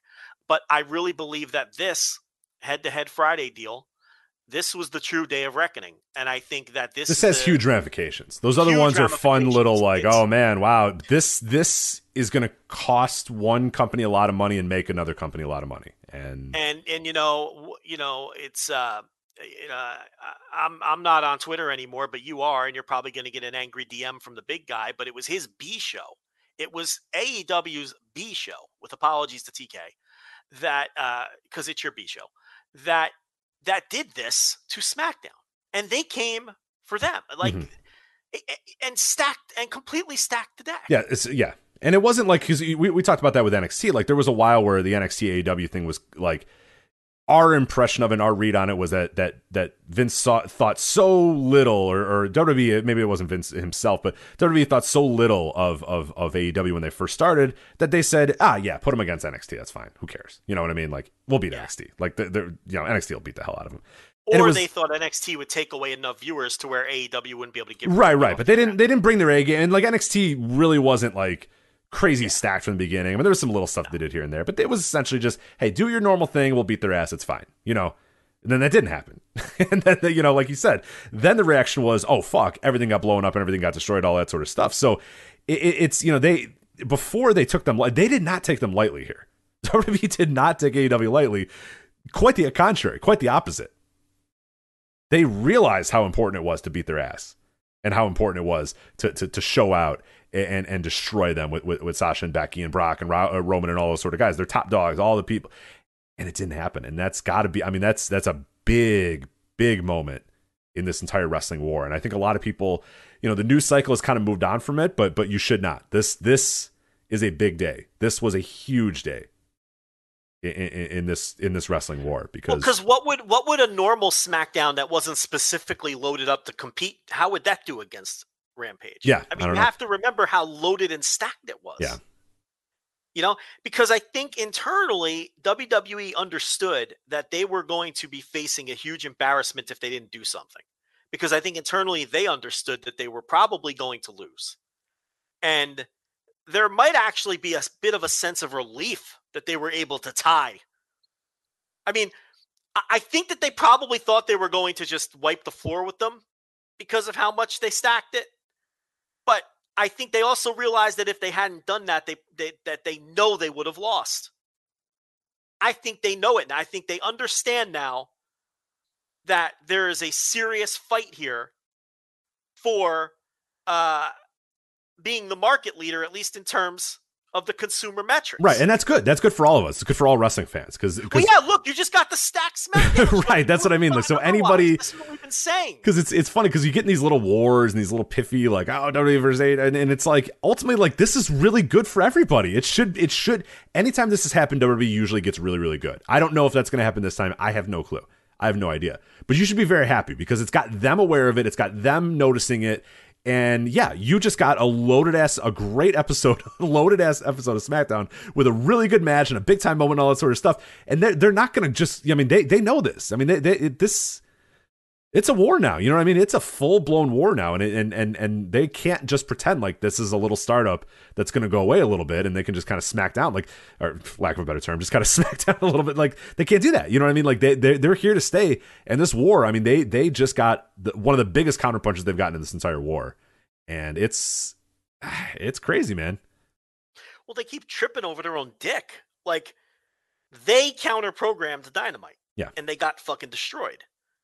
They booked MSG after AEW booked Arthur Ashe and they got destroyed.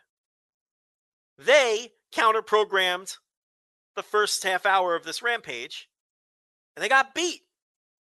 Like they're doing this. To, these are all cell phones. Right. And, and and we also like, you know, internally there's always this discussion too that like Vince's idea and, and this is, you know, just kind of rumors and stuff that we've heard, but like Vince's idea was to, you know, and I think even I mean, if you kind of address what he said at one of the conference calls, it's pretty close to it. But his his basic idea was, hey, let these guys go and let them all sign with WWE or AEW because they're gonna bankrupt themselves just signing all these guys. And AEW kind of just signed like the dudes that they wanted to sign, pushed them as big stars, and then signed a bunch of the lower tier guys and made them big stars too. It- You know what I mean? Like it's not it's not exactly going to plan as they thought. I think that they maybe had this idea, ah, yeah, let Braun Strowman and Bray Wyatt go or whatever. They'll sign him for two million dollars or whatever. And and and Tony's went, no, we want Malakai Black and we want this guy and that guy or whatever. Yeah, we'll take Danielson and Punk because of course you're going to take Danielson and Punk, but we'll take some fringe guys as well. Adam Cole, yeah, we'll take him. Yeah, Aleister Black, you know, we'll turn him into something like that. That's you know that that's another counterpunch to it. Again, like like you said, every sort of move that WWE is trying here is is either getting you know counterpunched by AEW or it's just it's just not landing. The punch is just not landing, and and they're kind of running out of moves here. It's just a better show, Rich. I mean, it's really that simple. It's just a better show. And it- it's been that. I mean, every wrestling war usually comes down to that. I mean, there's some stuff that you can do. You know, there's some nefarious things you can do here and there, but largely it's you know, he who has the better show usually ends up you know winning the war for a little bit. Raw just did their lowest uh, number ever in the 18 to 49 ever. Stiff sports competition. I get sports but is not going away, guys. Yeah, if if, if that's one thing to learn about this year, last year sports went away. You know what I mean? Sports were terrible. Everybody looked at the numbers of sports and went, "Oh my god, nobody's watching sports anymore. Uh, sports have gotten too political, so that's why no one's watching it." Or people are doing this, or people are doing that. No, they just didn't like watching sports in front of no crowds. NBA doing huge numbers, NFL doing huge numbers, MLB doing MLB gigantic playoffs, numbers. Jeez. Yeah, the MLB playoffs. Good lord, baseball is not dead, folks. Baseball is alive. It's uh, doing okay. And you know the thing is, if if anyone paid attention, and we said this for years, if you paid attention to local ratings for baseball, you would know that this idea that baseball is dying was nonsense. It's just more of a localized Right. People don't watch the ESPN Wednesday night game as much as they Right. watch their hometown team. right Because exactly. I don't give a shit really about NBA. NBA is pretty much like, am I watching yeah, the Clippers and the. Warriors on my phone right now? I am, Joe. I am absolutely Yeah. watching that. But like, you know, am I going to dig into fucking, you know, Brewers Diamondbacks on Wednesday night, you know, ba- no. I, they, No, are they even on, yeah, like I, Uh, sometimes, baseball- but not usually. Yeah. baseball, unlike the NFL and the NBA, people predominantly pay attention to their team and really don't give a fuck about anything. It- it- that's just the way baseball is. It's it's it's more local. So you might have millions of people on a given night watching baseball, but it's all on the local.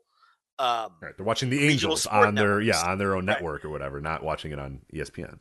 Yeah, so that Cubs Dodger game on ESPN might not do a super impressive number, but you have to understand it all around the country.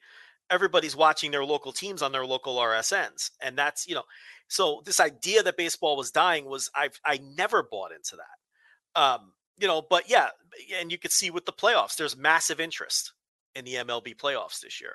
Uh, and the NFL is having tremendous numbers. NBA is off to a good start. So my point here on Monday is this is not the first time Raw has gone up against stiff sports competition, but it is the lowest number they've ever done. And you know they did 1.5 million viewers and a 0.39. Uh, it's another red flag. There's just a lot of red flags, and we've talked so often on this show about how bad WWE has been, and the chickens have to come home to roost. There has to be. Well, we're starting to see these red flags now. You know, they've got a real legitimate competitor who's the real deal. And if and here's the thing, if Friday doesn't open your eyes to that, I don't want, you know, you shouldn't listen to this show cuz you're never going to get it then. Uh, you know what I mean? Cuz that was like the ultimate eye-opening day of reckoning that everyone should understand. Yeah, I was kind of surprised to see the news cycle go in and out so quickly of this. Where I was like, dude, this is like this ramification. These big are deal. these This ramifications is, are going to be years down the line. This one night is like the start of something gigantic.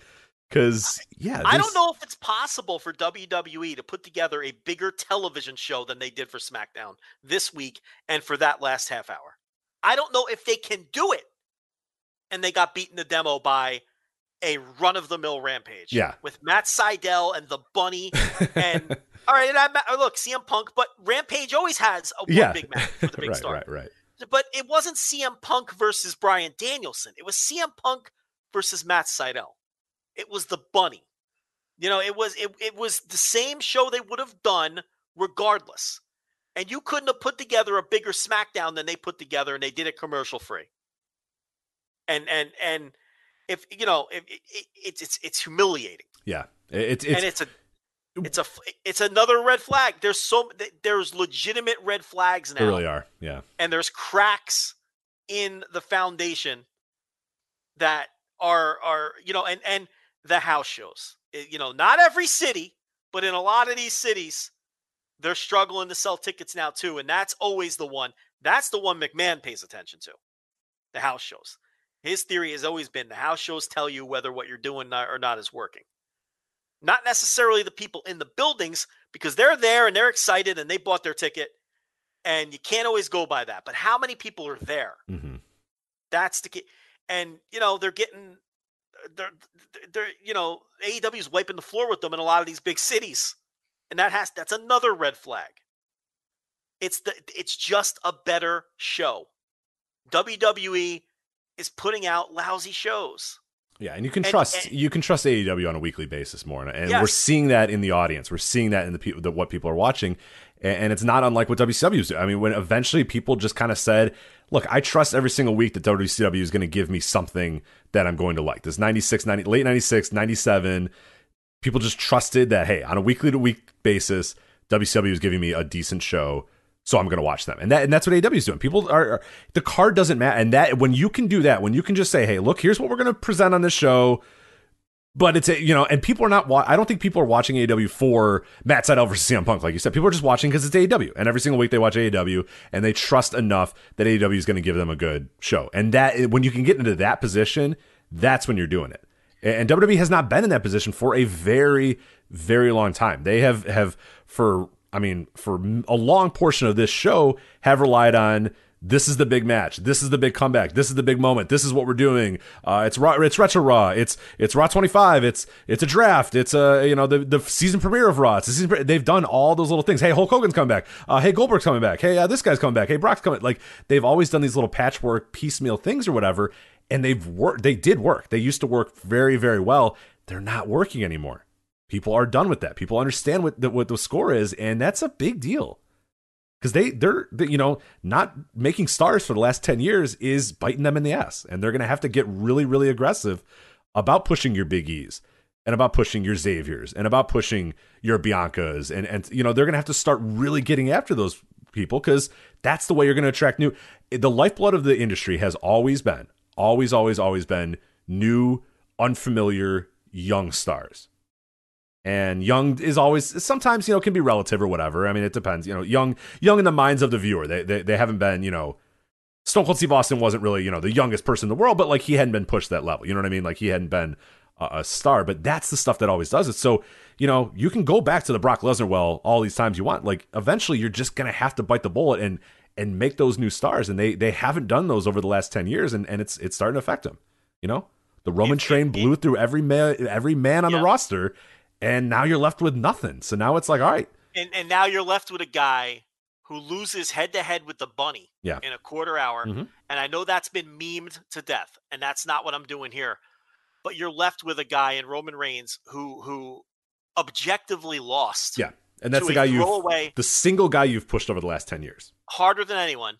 He objectively lost to a throwaway segment to no disrespect to to Cherry Bomb, okay? To to the bunny. And he's a guy who had to be bailed out as the headliner of MSG because he could not sell 7,000 tickets. And they had to call in John Cena, a real star, to bail him out, to lie up to 14,000 tickets. Because they didn't sell 14, they sold 13 or 12. They lied up to 14,000 tickets and needed John Cena to come in to bail Roman Reigns out in MSG because he couldn't even get them to 7,000 sold. This is the same Roman Reigns who WWE has put on that Long Island show, which is getting their ass kicked head to head by the AEW show Dynamite versus Raw, days apart, same show comp, AEW higher ticket prices, by the way. Okay. They brought in Roman Reigns to try to bump up ticket sales. And about a week in, they had increased by 400 tickets. Okay. Roman Reigns, there's a lot of evidence right now that this man, who is undoubtedly over in the buildings, there's two different kinds of over in pro wrestling. We talk about this all the time. There's being over in the buildings. He's got that check mark. He's got that. He's very clearly over in the buildings. People who like WWE are into Roman Reigns. There's no question. But the other kind of over in pro wrestling is moving the needle. Right. Fan creation, fan buy-in, And tickets. this self-proclaimed needle mover, okay, hasn't moved a needle in ages. Yeah. It's it's He just got beat by the bunny. rough. He can't sell tickets. He he he doesn't move tickets. His his his television quarter hours are nothing special. He got beat head to head commercial free. And this is what you're talking about, Rich, star creation.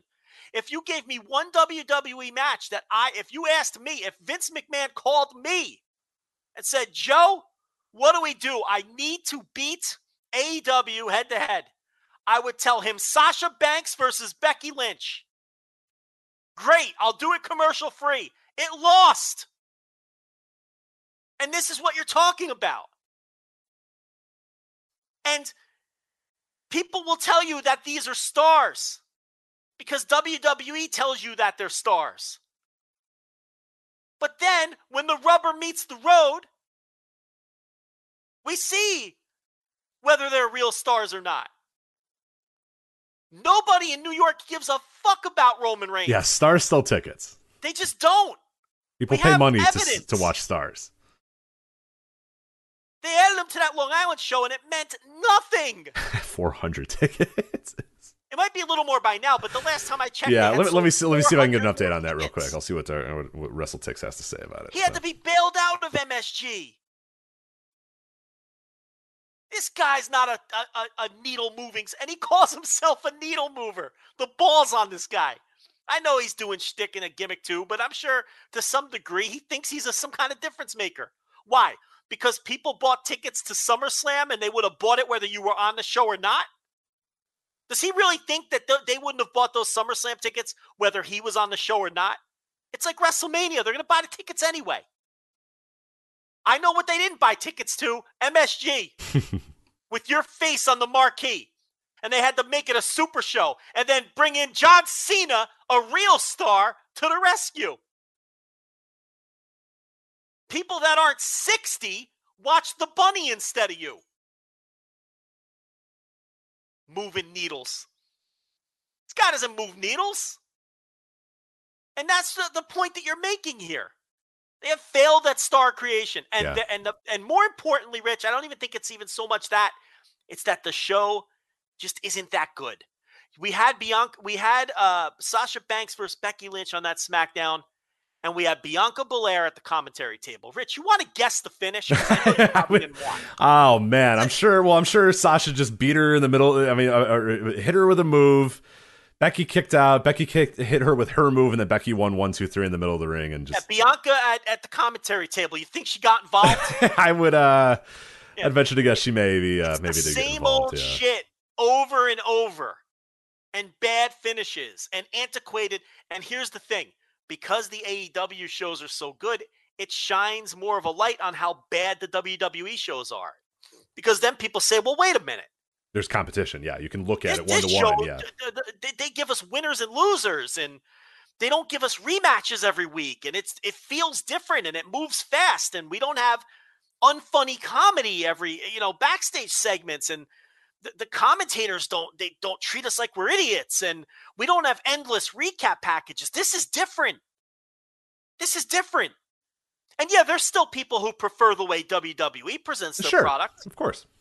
okay but you know it shines a light on on kind of the uh, if you want to call it the unbiased viewer or just some guy who likes to watch wrestling sitting home at night flipping around there's a there's a palpable difference between the two and one shows good and one isn't and one is growing and the other is not.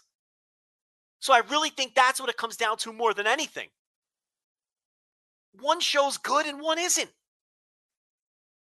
And one is starting to feel more and more antiquated and it's it's ironic because they think they're the forward thinking ones. They think that their presentation you know is is above pro well you know we have uh, you know our great production Yeah, value we have holograms. We have holograms when guys come out. There's a giant Roman Reigns CGI. So yeah, we know what we're they- doing. Yeah. giant lips and giant and fucking birds flying out of Matt Riddle's feet and all of this shit. And it's like they think that, but what they don't realize is their presentation and their uh, production and their overproduced shit. Like it's starting to look antiquated and bad Yeah. next to this other thing, and and and that's what I think they're going to have to catch up with and and and make changes. And I'm just not confident that they're going to make. I think they're they just think that this is the right course, and I think we're in for more of these all-time record low number. I mean, how many times have we heard all-time record low for Raw over the last two years at various? And we just heard it again this week, Yeah. and I think it's because the show fucking stinks. Right, and yeah, like we said, sports is is not going away. I mean, there's going to be some big time Monday Night Football's coming up. NBA is going to go. To, I mean, Monday is always going to be a day. It's just, yeah, I, I, we we no sports excuses anymore for any of these shows. Like, Did you know Arthur Ashe was the biggest uh, wrestling crowd in New York in like 27 years or Wow. something like that? How is that not?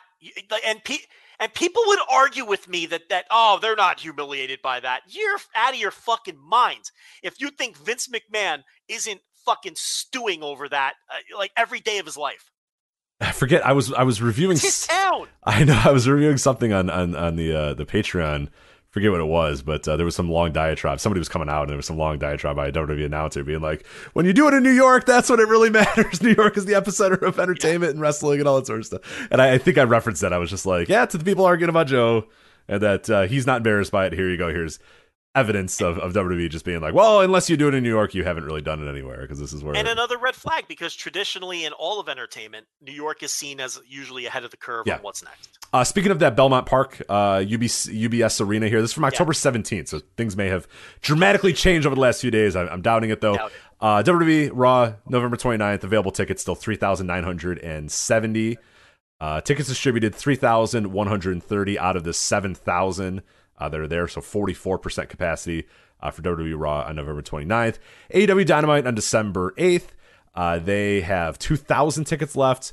They have distributed 7,639 tickets out of the 9,699 allotted. So 79% of that building uh, for their attendance is filled out. But again, the big numbers there AEW has sold 7,639. WWE has sold 3,130. So, and AEW has sold more tickets than WWE is offering. Yeah. Think about that. Well, They that was have like, sold more tickets. dude, did you see that number in the Chase Center a couple weeks ago?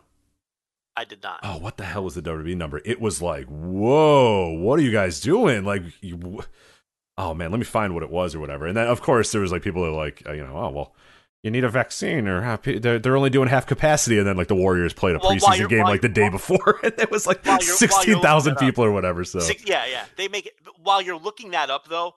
Back to the the the new arena in Long Island. Um, remember they were at like 2800 i think when they added roman reigns or 2700 when they added roman reigns so he's had no effect i mean they've sold like three or four hundred tickets since they've added him to the show the other thing is they cut their ticket prices in the upper bowl in half Yeah. they're now doing half price tickets in the upper bowl so they added roman reigns they cut the ticket prices in half which were already cheaper than the aew tickets they don't care begin with, though. It's just all coincidences, though. I'm sure. And it's and they've still only sold 3100 tickets Uh, And still- thousand three hundred one people in the Chase Center in San Francisco.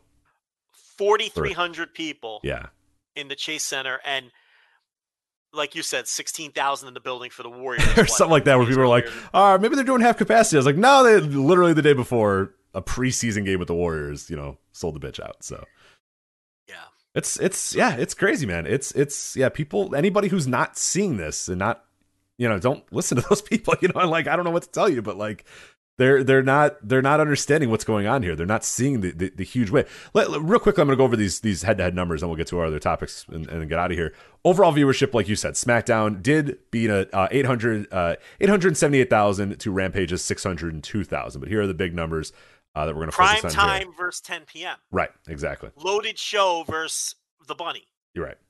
Uh, overall, 18 to 49 Rampage, 328,000 to SmackDown's 285,000. Males, 18 to 49 Rampage, 225,000. SmackDown, 184,000. Females, 18 to 49. Narrow edge for Rampage, 104,000, 102,000. So, whatever. This is the head-to-head half hour, by Yeah. the way. Uh, overall, 18 to 40, uh, 18 to 34 Rampage, 122,000. SmackDown, 89,000. So, pretty good win there.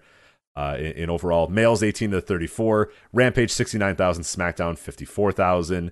Females 18 to 34. It's kind of an interesting one as well. Rampage 53,000, SmackDown 36,000. I find Okay, that stop. I find that one fascinating. Do, do you find it? Uh, uh, uh, Sasha versus Becky. that's what I'm saying. Like that, you feel like when you book Sasha versus Becky, you are booking that 18 to 34. Here is a co- you know comparable women, strong women. You know what I mean? Like that is that but could as be we know, but as we know and we've been saying, right. there's don't be fooled by Sasha stands on Twitter. It's 50 year old men plus who watch the, the WWE women. We have data that supports that. Right. And we're about to support it again. Keep going.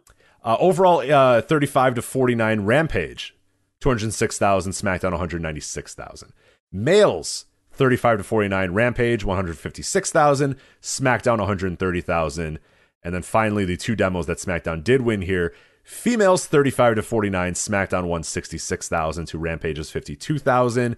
And then finally, the non 18 to 49, predominantly the 50 plus. SmackDown 593,000 to Rampage's 274,000. A There it is. fucking destruction in the 50 plus. There it is. The habit viewers who've been watching for years Right. and they don't have time to learn different wrestling. But again, if you don't think that that is being put in the dossier in the briefcase or whatever, when they go to the network and say, yeah, yeah, yeah, they beat us in overall viewers, but look where those viewers came from. Our viewers came from 18 to 49. Are Our you viewers seeking young viewers? Right. Here's what we can do. here's what we you. do. You're seeking high ad rates and yada yada yada. We're doing that. They are not. Yeah. And here's the data to prove it.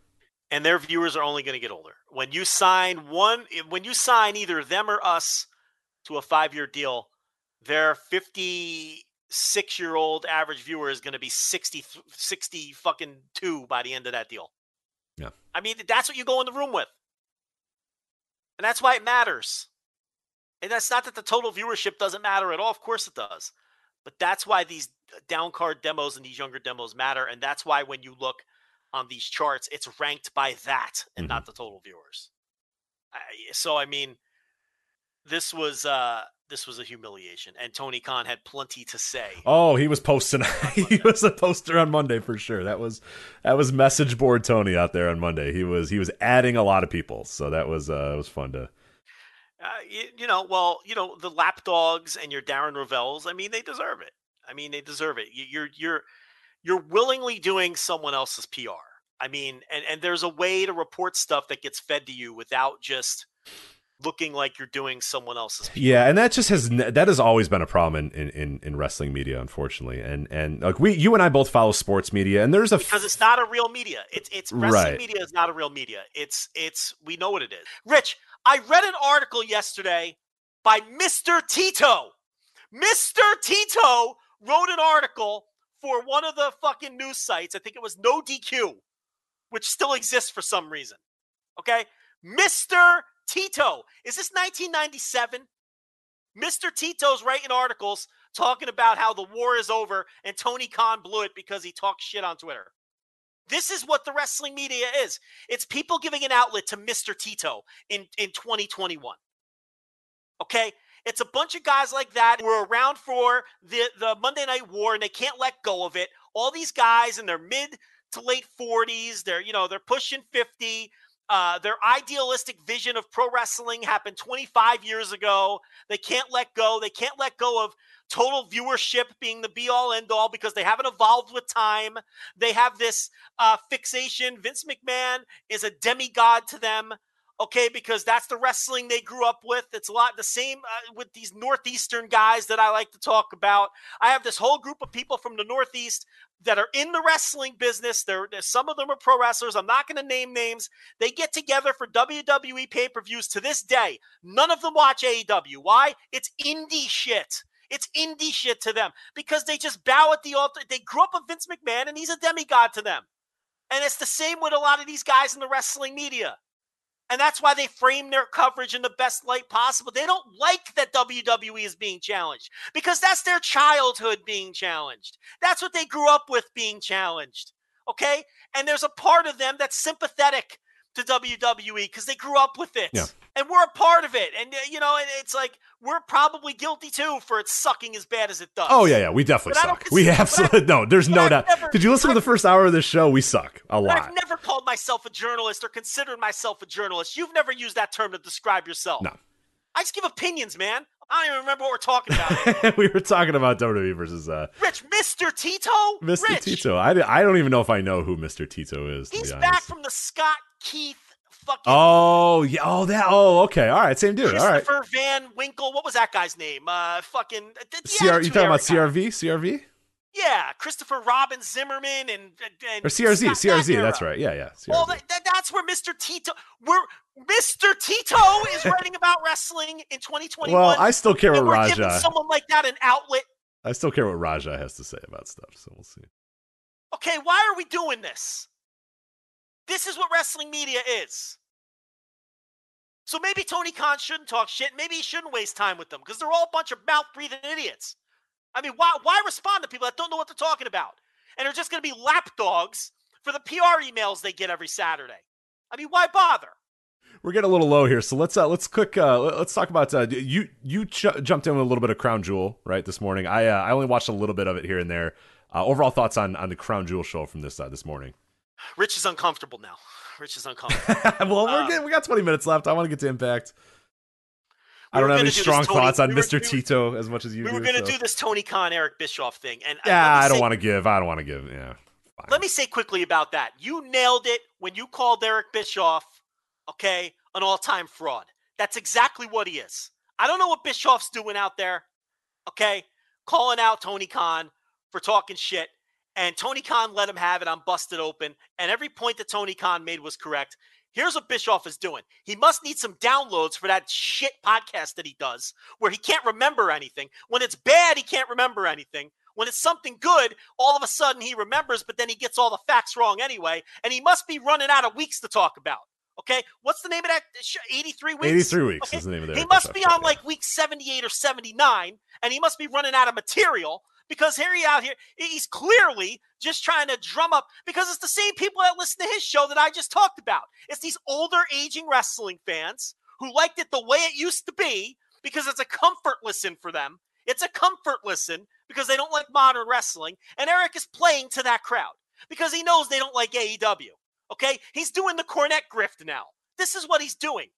And and and of course Tony Khan responded to him and made all valid points, but he really shouldn't waste his time with them because that's what Bischoff is doing. And if this is all some kind of work between the two of them, I think less of Tony for that because he is above that. This is beneath him to do this sort of thing with Eric Bischoff. And I don't think that's the case, but there's some people who do. Eric Bischoff had a chance at modern wrestling, and they fired him from SmackDown. He didn't even last six months. So he he he can't say a word to Tony Khan, okay? Who actually understands modern wrestling and is doing a show that's growing. Eric Bischoff didn't last six months with SmackDown. And he was hired as a gimmick to begin with, and he couldn't even last six months because he's lost and he doesn't know what he's doing. And he had 18 months of success in a 35 year career. So I can't take Eric Bischoff seriously. Give me a break. He's doing a gimmick. And unfortunately, there's money in that. In the hobby, it's not easy being a fan of ripping packs or repacks. We hype ourselves up thinking ah, maybe I can pull a Ken Griffey Jr. rookie card, but with zero transparency on available cards and hit rates, it's all just a shot in the dark. Until now. Introducing slab packs from arenaclub.com, the only repack that provides real value, a complete view of all possible cards, and clear hit rates for each one. Now, when I buy slab packs at Arena Club, it finally feels like I know what I'm getting. I was able to open an Arena Club slab pack, and and I'll be honest, it was a lot better than what you normally do. Say you go to a card show and there's a random innocuous brown bag of cards, and yeah, you can open it and look, it's going to be junk. You're you you know what I mean? Like you know what you're probably going to get in those. Maybe you find that fun. And sometimes I do. Sometimes I like just opening up cards and saying, "Ah, hey, look at some random cards, or whatever." But if you're really in this game to to find value and find particular cards, it sucks to have to buy these mystery packs, and it ends up being you know almost nothing, you know, nothing of value. Not with Arena Club. You can display again of all available cards, hit rates, grading, so you know that when you're opening up the slab pack, you are going to get something valuable. You are getting something good. And Arena Club, in addition to having those great slab packs we just talked about, is also a marketplace for card collecting, buying, trading, selling, displaying, all that sort of stuff. But those Arena Club slab packs, man, they are revolutionizing the repack game with transparency. After your pulls are revealed, they'll immediately be placed in your vault for safekeeping or trading and selling, and you can have them officially graded by Arena Club as well. So again, sending these things off, it's going to be officially graded by Arena Club, and the Arena Club grading process is accurate, fast, and transparent with full grade rationale provided and explanation of how your card was scored. So whether you're buying, selling, trading, or displaying Arena Club is the card collecting platform that you have to check out. So right now, I've got a special offer here for Voices of Wrestling Network listeners.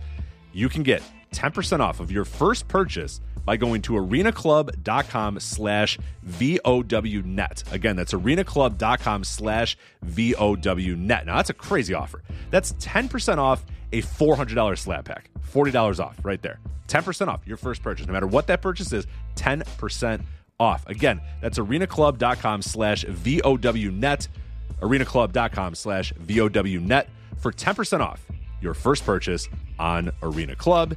And we thank them for sponsoring the Voices of Wrestling Podcast Network. All right, what do we got left here? Uh, Crown Jewel, if you want to get into it real quick. I, I didn't. I don't have any super super strong thoughts about Crown Jewel. I watched. Uh, I watched little matches here and there. I wasn't able to watch all of it uh, today, but uh, uh, quick, quick, pithy thoughts on Crown Jewel, so we can get to Bound for Glory here before we get out.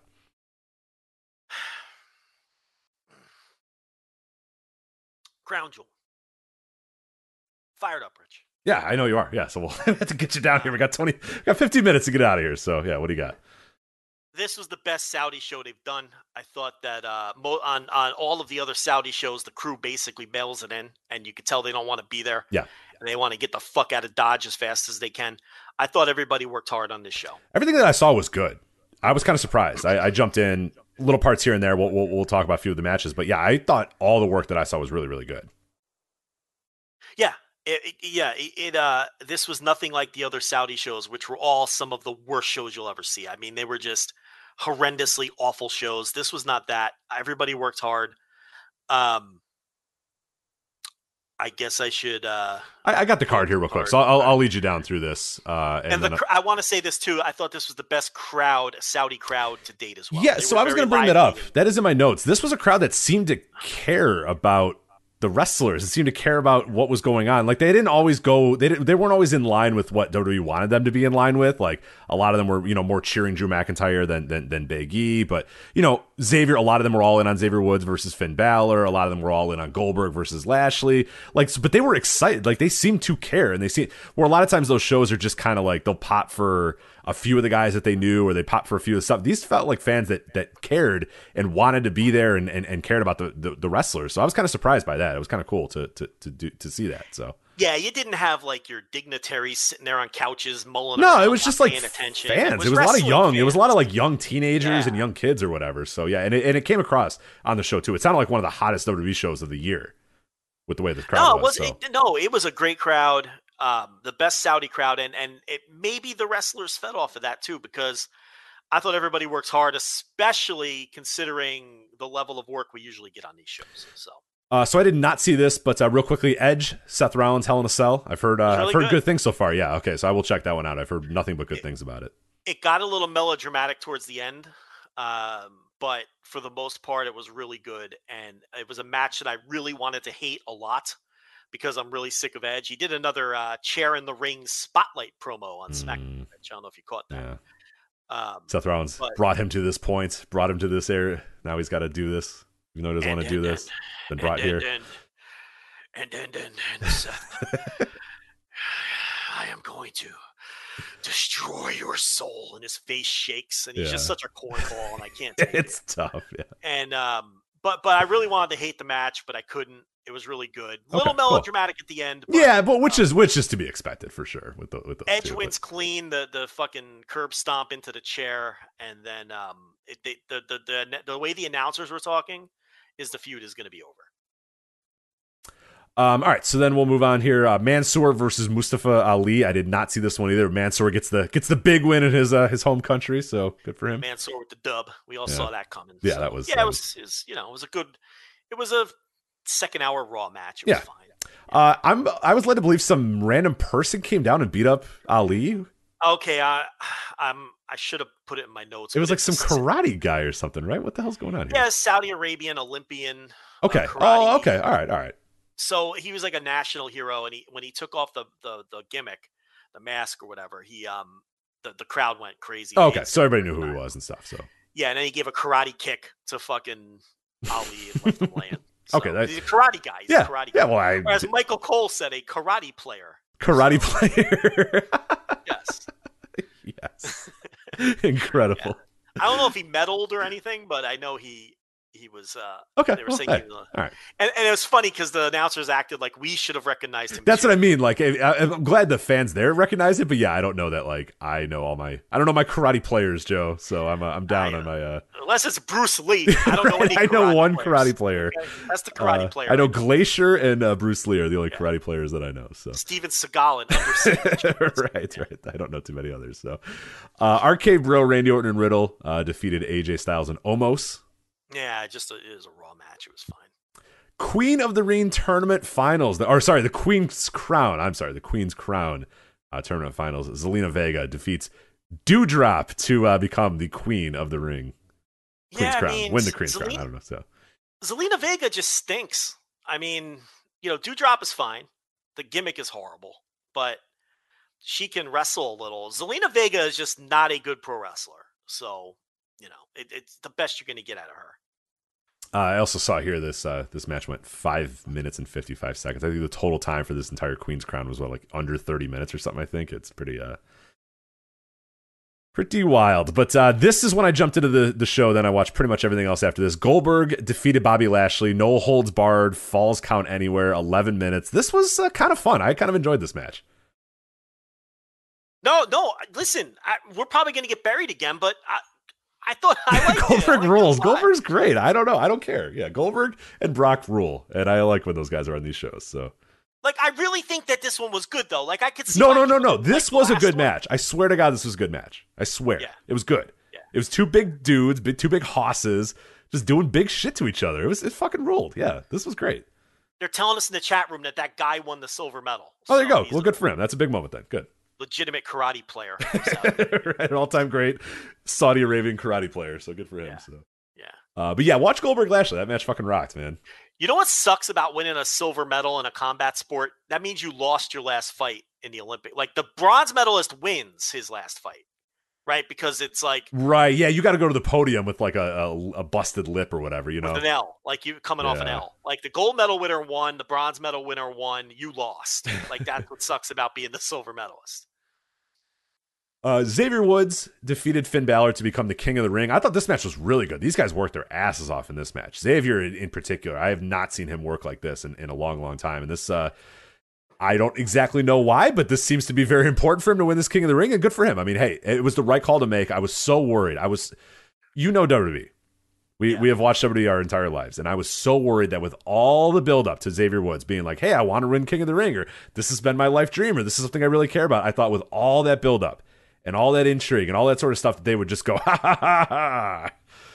Heat and Finn Balor would beat him, but no, they just had Xavier Woods win, which was the great, it was perfectly what it should have been, and it was a good moment and a cool moment, and, and he's a guy who I think will, will will do some pretty fun stuff with this King of the Ring. So I'm perfectly fine with that result. I thought this match way over delivered what I thought it was going to be too. I thought they they busted their ass in this match too. So Yeah, I don't know if he's working, but it, he sure convinced people that it was important to him. yeah, And which is cool. Pro, yeah, and that's what pro wrestling's all about. Yeah, everything should be important to every, uh, no matter what title you're going for, no matter what. It was the thing that we always got mad about with Tetsuya Naito winning the Intercontinental title all those many years ago. Is that why do I care about the title if you don't care about the title? And and Right. and Xavier Woods kept saying, "Hey, look, I care about this King of the Ring." And maybe it was a little dorky at first. You're like, oh, "Who cares about the King of the Ring?" But you were like, "Fuck, this guy really cares about the King of the Ring, and I hope he wins this match because man, he wants to put that crown on." And then he beat Finn Balor, and he put the crown on, and it was like, "Oh, wrestling! like wrestling could be fun if you just do it," you know? Yeah. So that was cool. That was really good stuff here. Uh, Big E, Drew McIntyre, another match that I thought guys just worked their asses off during this match too. This was really good here. But Big E and Drew McIntyre. Just You didn't watch the like you watched the whole show. I thought you like you uh, the were like, last half right." of the show. I just didn't watch Zelina Vega and Doudrop or Mansoor versus Ali, but I watched everything else. Yeah. Um, yeah, they did work hard. I think though that this was like the prototypical WWE World Title. yeah, this this was like your pay per like- view WWE main event or whatever, which is a style that like it's good. Like they they've got it down to a science now at this point. It's like always good, but sometimes leaves you a little empty. And I, I would say at parts I was a little empty in this match, but I thought you know for everything that they did, it was it, it was good. And they did seem to work a little hard, uh, you know, pretty hard in it. But yeah, it is kind of it did it did fit the template to it to to a little bit. But Biggie got the win there. So again, these are guys that like if they're really going to get serious about this, Biggie is a guy you have to push. The rest of the year, you need to push Biggie. This can't be a a okay. Well, Bobby Lashley lost this match. Now he can go back and win the title. Like this, that's a dude you got to push. You know, Xavier's a guy you got to push. Like, because it's it's go time now. The rest of this year for WWE if they're going to build these new stars and get things going. So, uh, unfortunately, triple threat match WWE SmackDown Women's Title. Uh, Becky Lynch defeats Bianca Belair and Sasha Banks. I thought this was. I wanted to like this match a little bit more, but it was it's a triple threat, so obviously that always kind of limits my my intrigue. Uh, no matter what, doesn't matter who's in a triple threat match. I'm always a little less intrigued than a, than a singles match. But uh, this was a little clunky at times. There was a, there was parts of this match that I really really liked, but I thought there was a lot of it that was a little clunky and uneven. And then you know you had the finish where Becky Lynch you know rolls up. Uh, I forget she rolled up Bianca, correct? Yeah, and then held the rope. And then no, she the rolled up Sasha. Oh, she okay. That's right. That's right. That's right. It was it after was- they all look these. Stu- d- d- I hated this. I thought it stunk. I hate this whole like four way feud. I think it's all just bad. This is the worst of WWE. They never book these situations well because they're trying to book all four of these women equally, and that just doesn't fucking fly. Someone has to just. No one can just win these matches. Right, It right. always- someone has to have an out. Someone has to have interfered. Someone has to have held the rope. It's boring drivel. I hate it and they never book these situations well because they're afraid to put anybody over somebody else. And you know and and that's the problem here so and i thought the match was sloppy too you know becky i think is still shaking the rust off and she's not a great wrestler to begin with. So uh, i don't know i just didn't like any of this i hate this whole story i hate the whole four-way feud i hate the triple threat matches Yeah. this was, just, this was junk it stunk i didn't like it at all. Um, people in the chat room were letting us know too about the uh, the Saudi karate uh, athlete or what was it, karate player. Karate. Uh, so he lost his last fight, but if you remember this, he got DQ'd because he knocked a guy out. Why is that a DQ? I I'm don't know. Kicking not- too much ass. It's a classic WWE kicking too much ass thing. I don't know anything about like Olympic karate. Yeah, I don't know. I don't know so- enough either. So Sounds like he should have the gold medal. it sounds like yeah, he, he kicked a lot of ass, so he should have won the gold medal. So. Sounds like he should have snatched that medal off the guy that was knocked out and, and hightailed it out. Of, hightailed it out if I know anything about you know? combat sports, yeah, that's what he should have done. So, yeah, but uh, alas, he did. He did not do that. So, um, all right. Now this, my backup mouse isn't working anymore. uh, then the main Oh, event was uh, Roman and, and, and Brock, which um, So the big thing was Paul Heyman tossed the belt. The referee was knocked out. Brock was out. Roman was out. Heyman threw the belt right in between Brock and Roman. And said, symbolism. you know, so you still don't know whose side he's on and all this. And you're supposed to think that he's playing both sides and just siding himself. I hate this story. I, I think Paul Heyman's overacting. This is the worst work he's done in his entire career. I find it so off putting and awful. His yeah, dumb, Paul Heyman bug-eyed looks makes and, big eyes while Roman talks story. Yeah. and is my my my my my my, my tribal chief. My, my, my like act. It's just I, it's so over the top and corny and just I I don't like it at all. Um, but the way the finish came across is that it doesn't look like Brock is done because it looked like he was kind of like felt like he got robbed and he Yeah. was seething. Brock looked so- great, by the way. How great did Brock? I mean, Yeah, he, he, was, did. He looked great. He always he's comes to work. shredded. He's got the beard. He's yeah, he's he's ready to go. He always comes to work. He's Brock. time. You Yeah, you cash that check. that. Brock's coming to work. So, Yep. uh, so that was Crown Jewel. Um, some good, some bad, some I didn't see, but uh, and there was a karate athlete on there, karate player. Uh, all right, let's talk about uh, Bound for Glory here, and then we'll get out uh, this weekend. Impact Wrestling's Bound for Glory. Uh, some pretty interesting stuff on this card. Impact World Title. Christian Cage defending against Josh Alexander, which a lot of people uh, have circled as a, a potentially a big moment for Josh Alexander. Maybe he wins it. Maybe they kind of get. Maybe it's not this time, but at least it gets him in the conversation, gets him started to do it. But uh, I am very fascinated in that match. That sounds like a really really fun match. Cage versus Alexander. Yeah, well, Josh Alexander will be in AEW before long. I think that's uh, pretty much given. I think the moment he's available, Tony Khan's going to scoop him up. I think that Impact has lost a lot of steam since Kenny Omega hasn't been around, and you know, uh, no disrespect to Christian Cage, but yeah, this can be a uh, a great match for sure for this title here. Uh, another I- one. Yeah. There's a chance Alexander could win, right? Yeah, I, that's what I'm thinking. Yeah, they, I, Yeah. they might want to stretch it out a little bit and have Alexander work and work and work a little bit, but Yeah. sometimes maybe just you know what? Hey, if Cage is like, hey, I, you know, I wasn't really hanging planning on hanging around here for like you know three months or whatever. This might be the great opportunity to move it on to Alexander. Uh, and, and and get his reign uh, started as well, but I'll be interested in watching that match for sure. Uh, Knockouts title: Deonna Purrazzo versus Mickie James. Kind of interested in that one as well. Kind of bleeding in uh, from some you know stories from some other companies and all this sort of stuff. They're they're brawling in horse pens and shit, and uh, it should be pretty fun.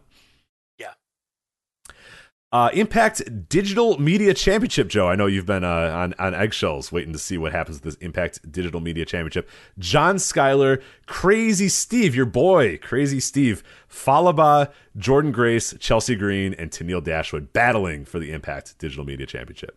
yeah. This is intergender shit. I don't. I don't care. It's kind of junky too, and the, and the people that are in there too are just kind of. Yeah. Here's the thing: you got nothing else for Jordan Grace. Like this feels like a wait. I mean, you read some of those other names, and you're like, you got nothing else for Jordan Grace.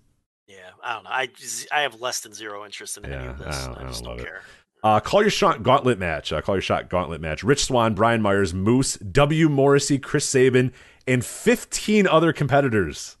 Alrighty then. I don't know where Impact's going to find 15 more people, but hey, good for them. So tired of briefcases, tired of calling your shot. Just I'm I'm tired of all of that. But uh I don't know. We'll see who comes away with uh calling their shots. yeah, uh, unfortunately for the X Division title, they're doing they're doing this triple threat match here. Three way dance. Trey Miguel, Steve Maclin, and El Phantasmo. Now, there, if you've been watching the build to this, Steve Maclin's been cutting some really good promos. He's been kind of interesting.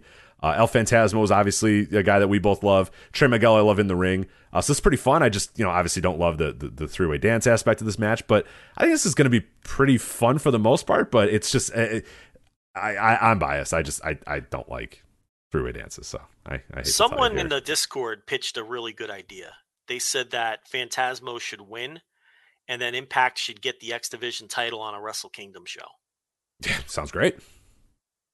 So that's uh that's actually a really good idea. Yeah, sounds like a perfect opportunity for that for sure. And it's not a title that that like is essential to the company right now, especially if they're they're starting this digital media championship and you got the knockouts title and the world title. There's there's enough to do uh, where you might not need that for, for a little bit if, if Phantasmo if he truly is going back. But if even if he's hanging around for a little bit, you can use him for you know the next couple months uh, and then put him on Wrestle Kingdom. He's one of these guys that New Japan is just trying to get work any way they yeah, can. and- yeah. Which is so, so- if you're Impact, make the most of that. So yeah, I, I would. He seems like the one I would definitely probably want to put the title on, and he's he's got great social media game too. So I think he, he he's definitely the person I would probably give it to. Uh, Impact Knockouts tag team titles. You got Decay, Havok, and Rosemary versus the IInspiration here, Cassie Lee and Jessica McKay. I mean, I think it was a good idea to sign them. It was obvious that AEW didn't really have any interest because if they did, they would be there. But I think that's um, a really good move for Impact. Oh, great move! Great move for Impact in. for sure. Impact and ROH both should should should have tried to get them as quick as they could. So I'm good. yeah, and that. Impact got them, and and I think it's a good sign. I mean, I no interest in this match, but it I think it's a good signing for. Yeah. Oh, they have they have that aura. You know what I mean? They have an aura around them. They they have they have their fans. They. I mean, this is Yeah, yeah. this is a good move to do. I mean, if who knows what the business ramifications are going to be? It's not going to you know turn impact around. But like, yeah, you get extra eyeballs on your product no matter how you can do it if you're impact. And and and yeah, these people are, are you know Cassie and, and, and Jessica are both great ones to, to pick up to do that. So uh, Heath versus uh, Heath and TBA versus Violent by Design, Eric Young, Deaner, or Joe Doering. Well, we'll see who that TBA is. it's it's probably Rhino, right? I mean, would make sense. All right, and then finally, Impact World Tag Team titles. Um, I think it's being decided as of right. Let me see if this actually happened because I think it was going to be decided on uh, on Impact uh, because there was an or. I believe somebody was challenging for Yeah. the rights to do this, but I do not know. We're we're recording this as Impact is happening. ah, it's a three way. Damn it! Doing a three way. ah, crap. God, the fucking three. Can we stop? Stop. All right. So it was supposed to be either Finjuice or the Bullet Club, but now it's the Good Brothers, Doc Gallows, and Karl Anderson defending the Impact World Tag Team titles against Finjuice and also against Chris Bey and Hikuleo, or Hikuleo, the uh, Bullet Club contingency. So Well, all right. There you go. So that's that's Bound for Glory. Not the most exciting Bound for Glory they've ever done, but uh, uh, Christian and Josh Alexander I'm into. Deonna Purrazzo and Mickie James I'm into. That's in front of fans. Yeah, it's in front of fans, and I'm, I'm interested in the Trey Miguel, Steve Maclin, El Phantasmo too because I think Phantasmo's pretty fun. Uh, a lot of the other stuff, eh, not so much, but uh, you know, it's Impact these days, so you, you got to take what you can get. But yeah, a few of the matches sound pretty good. But uh, we'll have a bunch of stuff up at uh, voicesofwrestling.com. Andrew Sinclair is going to do some uh, reviews and previews of all that sort of stuff. So anyway, that is Bound for Glory, and that is it for the flagship podcast. So uh, Joe, patreon.com slash voices of wrestling if you want additional content from us. You got There is as so much fucking content. there's a lot, and I got a lot more coming up this weekend as well. So yeah, tell people what they can get there at patreon.com, Oh my god! Well, you can re- recap all 18 nights of the G1 including it was a show or whatever. if you Yeah. would, if you would, uh, if you would like to do that. No, but we have the big New Japan update with the Shibata return details and the Ibushi details, stuff you're not going to get uh, really anywhere else. Details in that update. That's on the five dollar tier. I referenced earlier that uh, that column I wrote breaking down the uh, the embarrassing Friday night uh, for WWE last Friday and going head to head with Rampage. Normally that's ten dollar content. That's on the five dollar tier as well. So uh, Rich has those NBA intelligentsias up.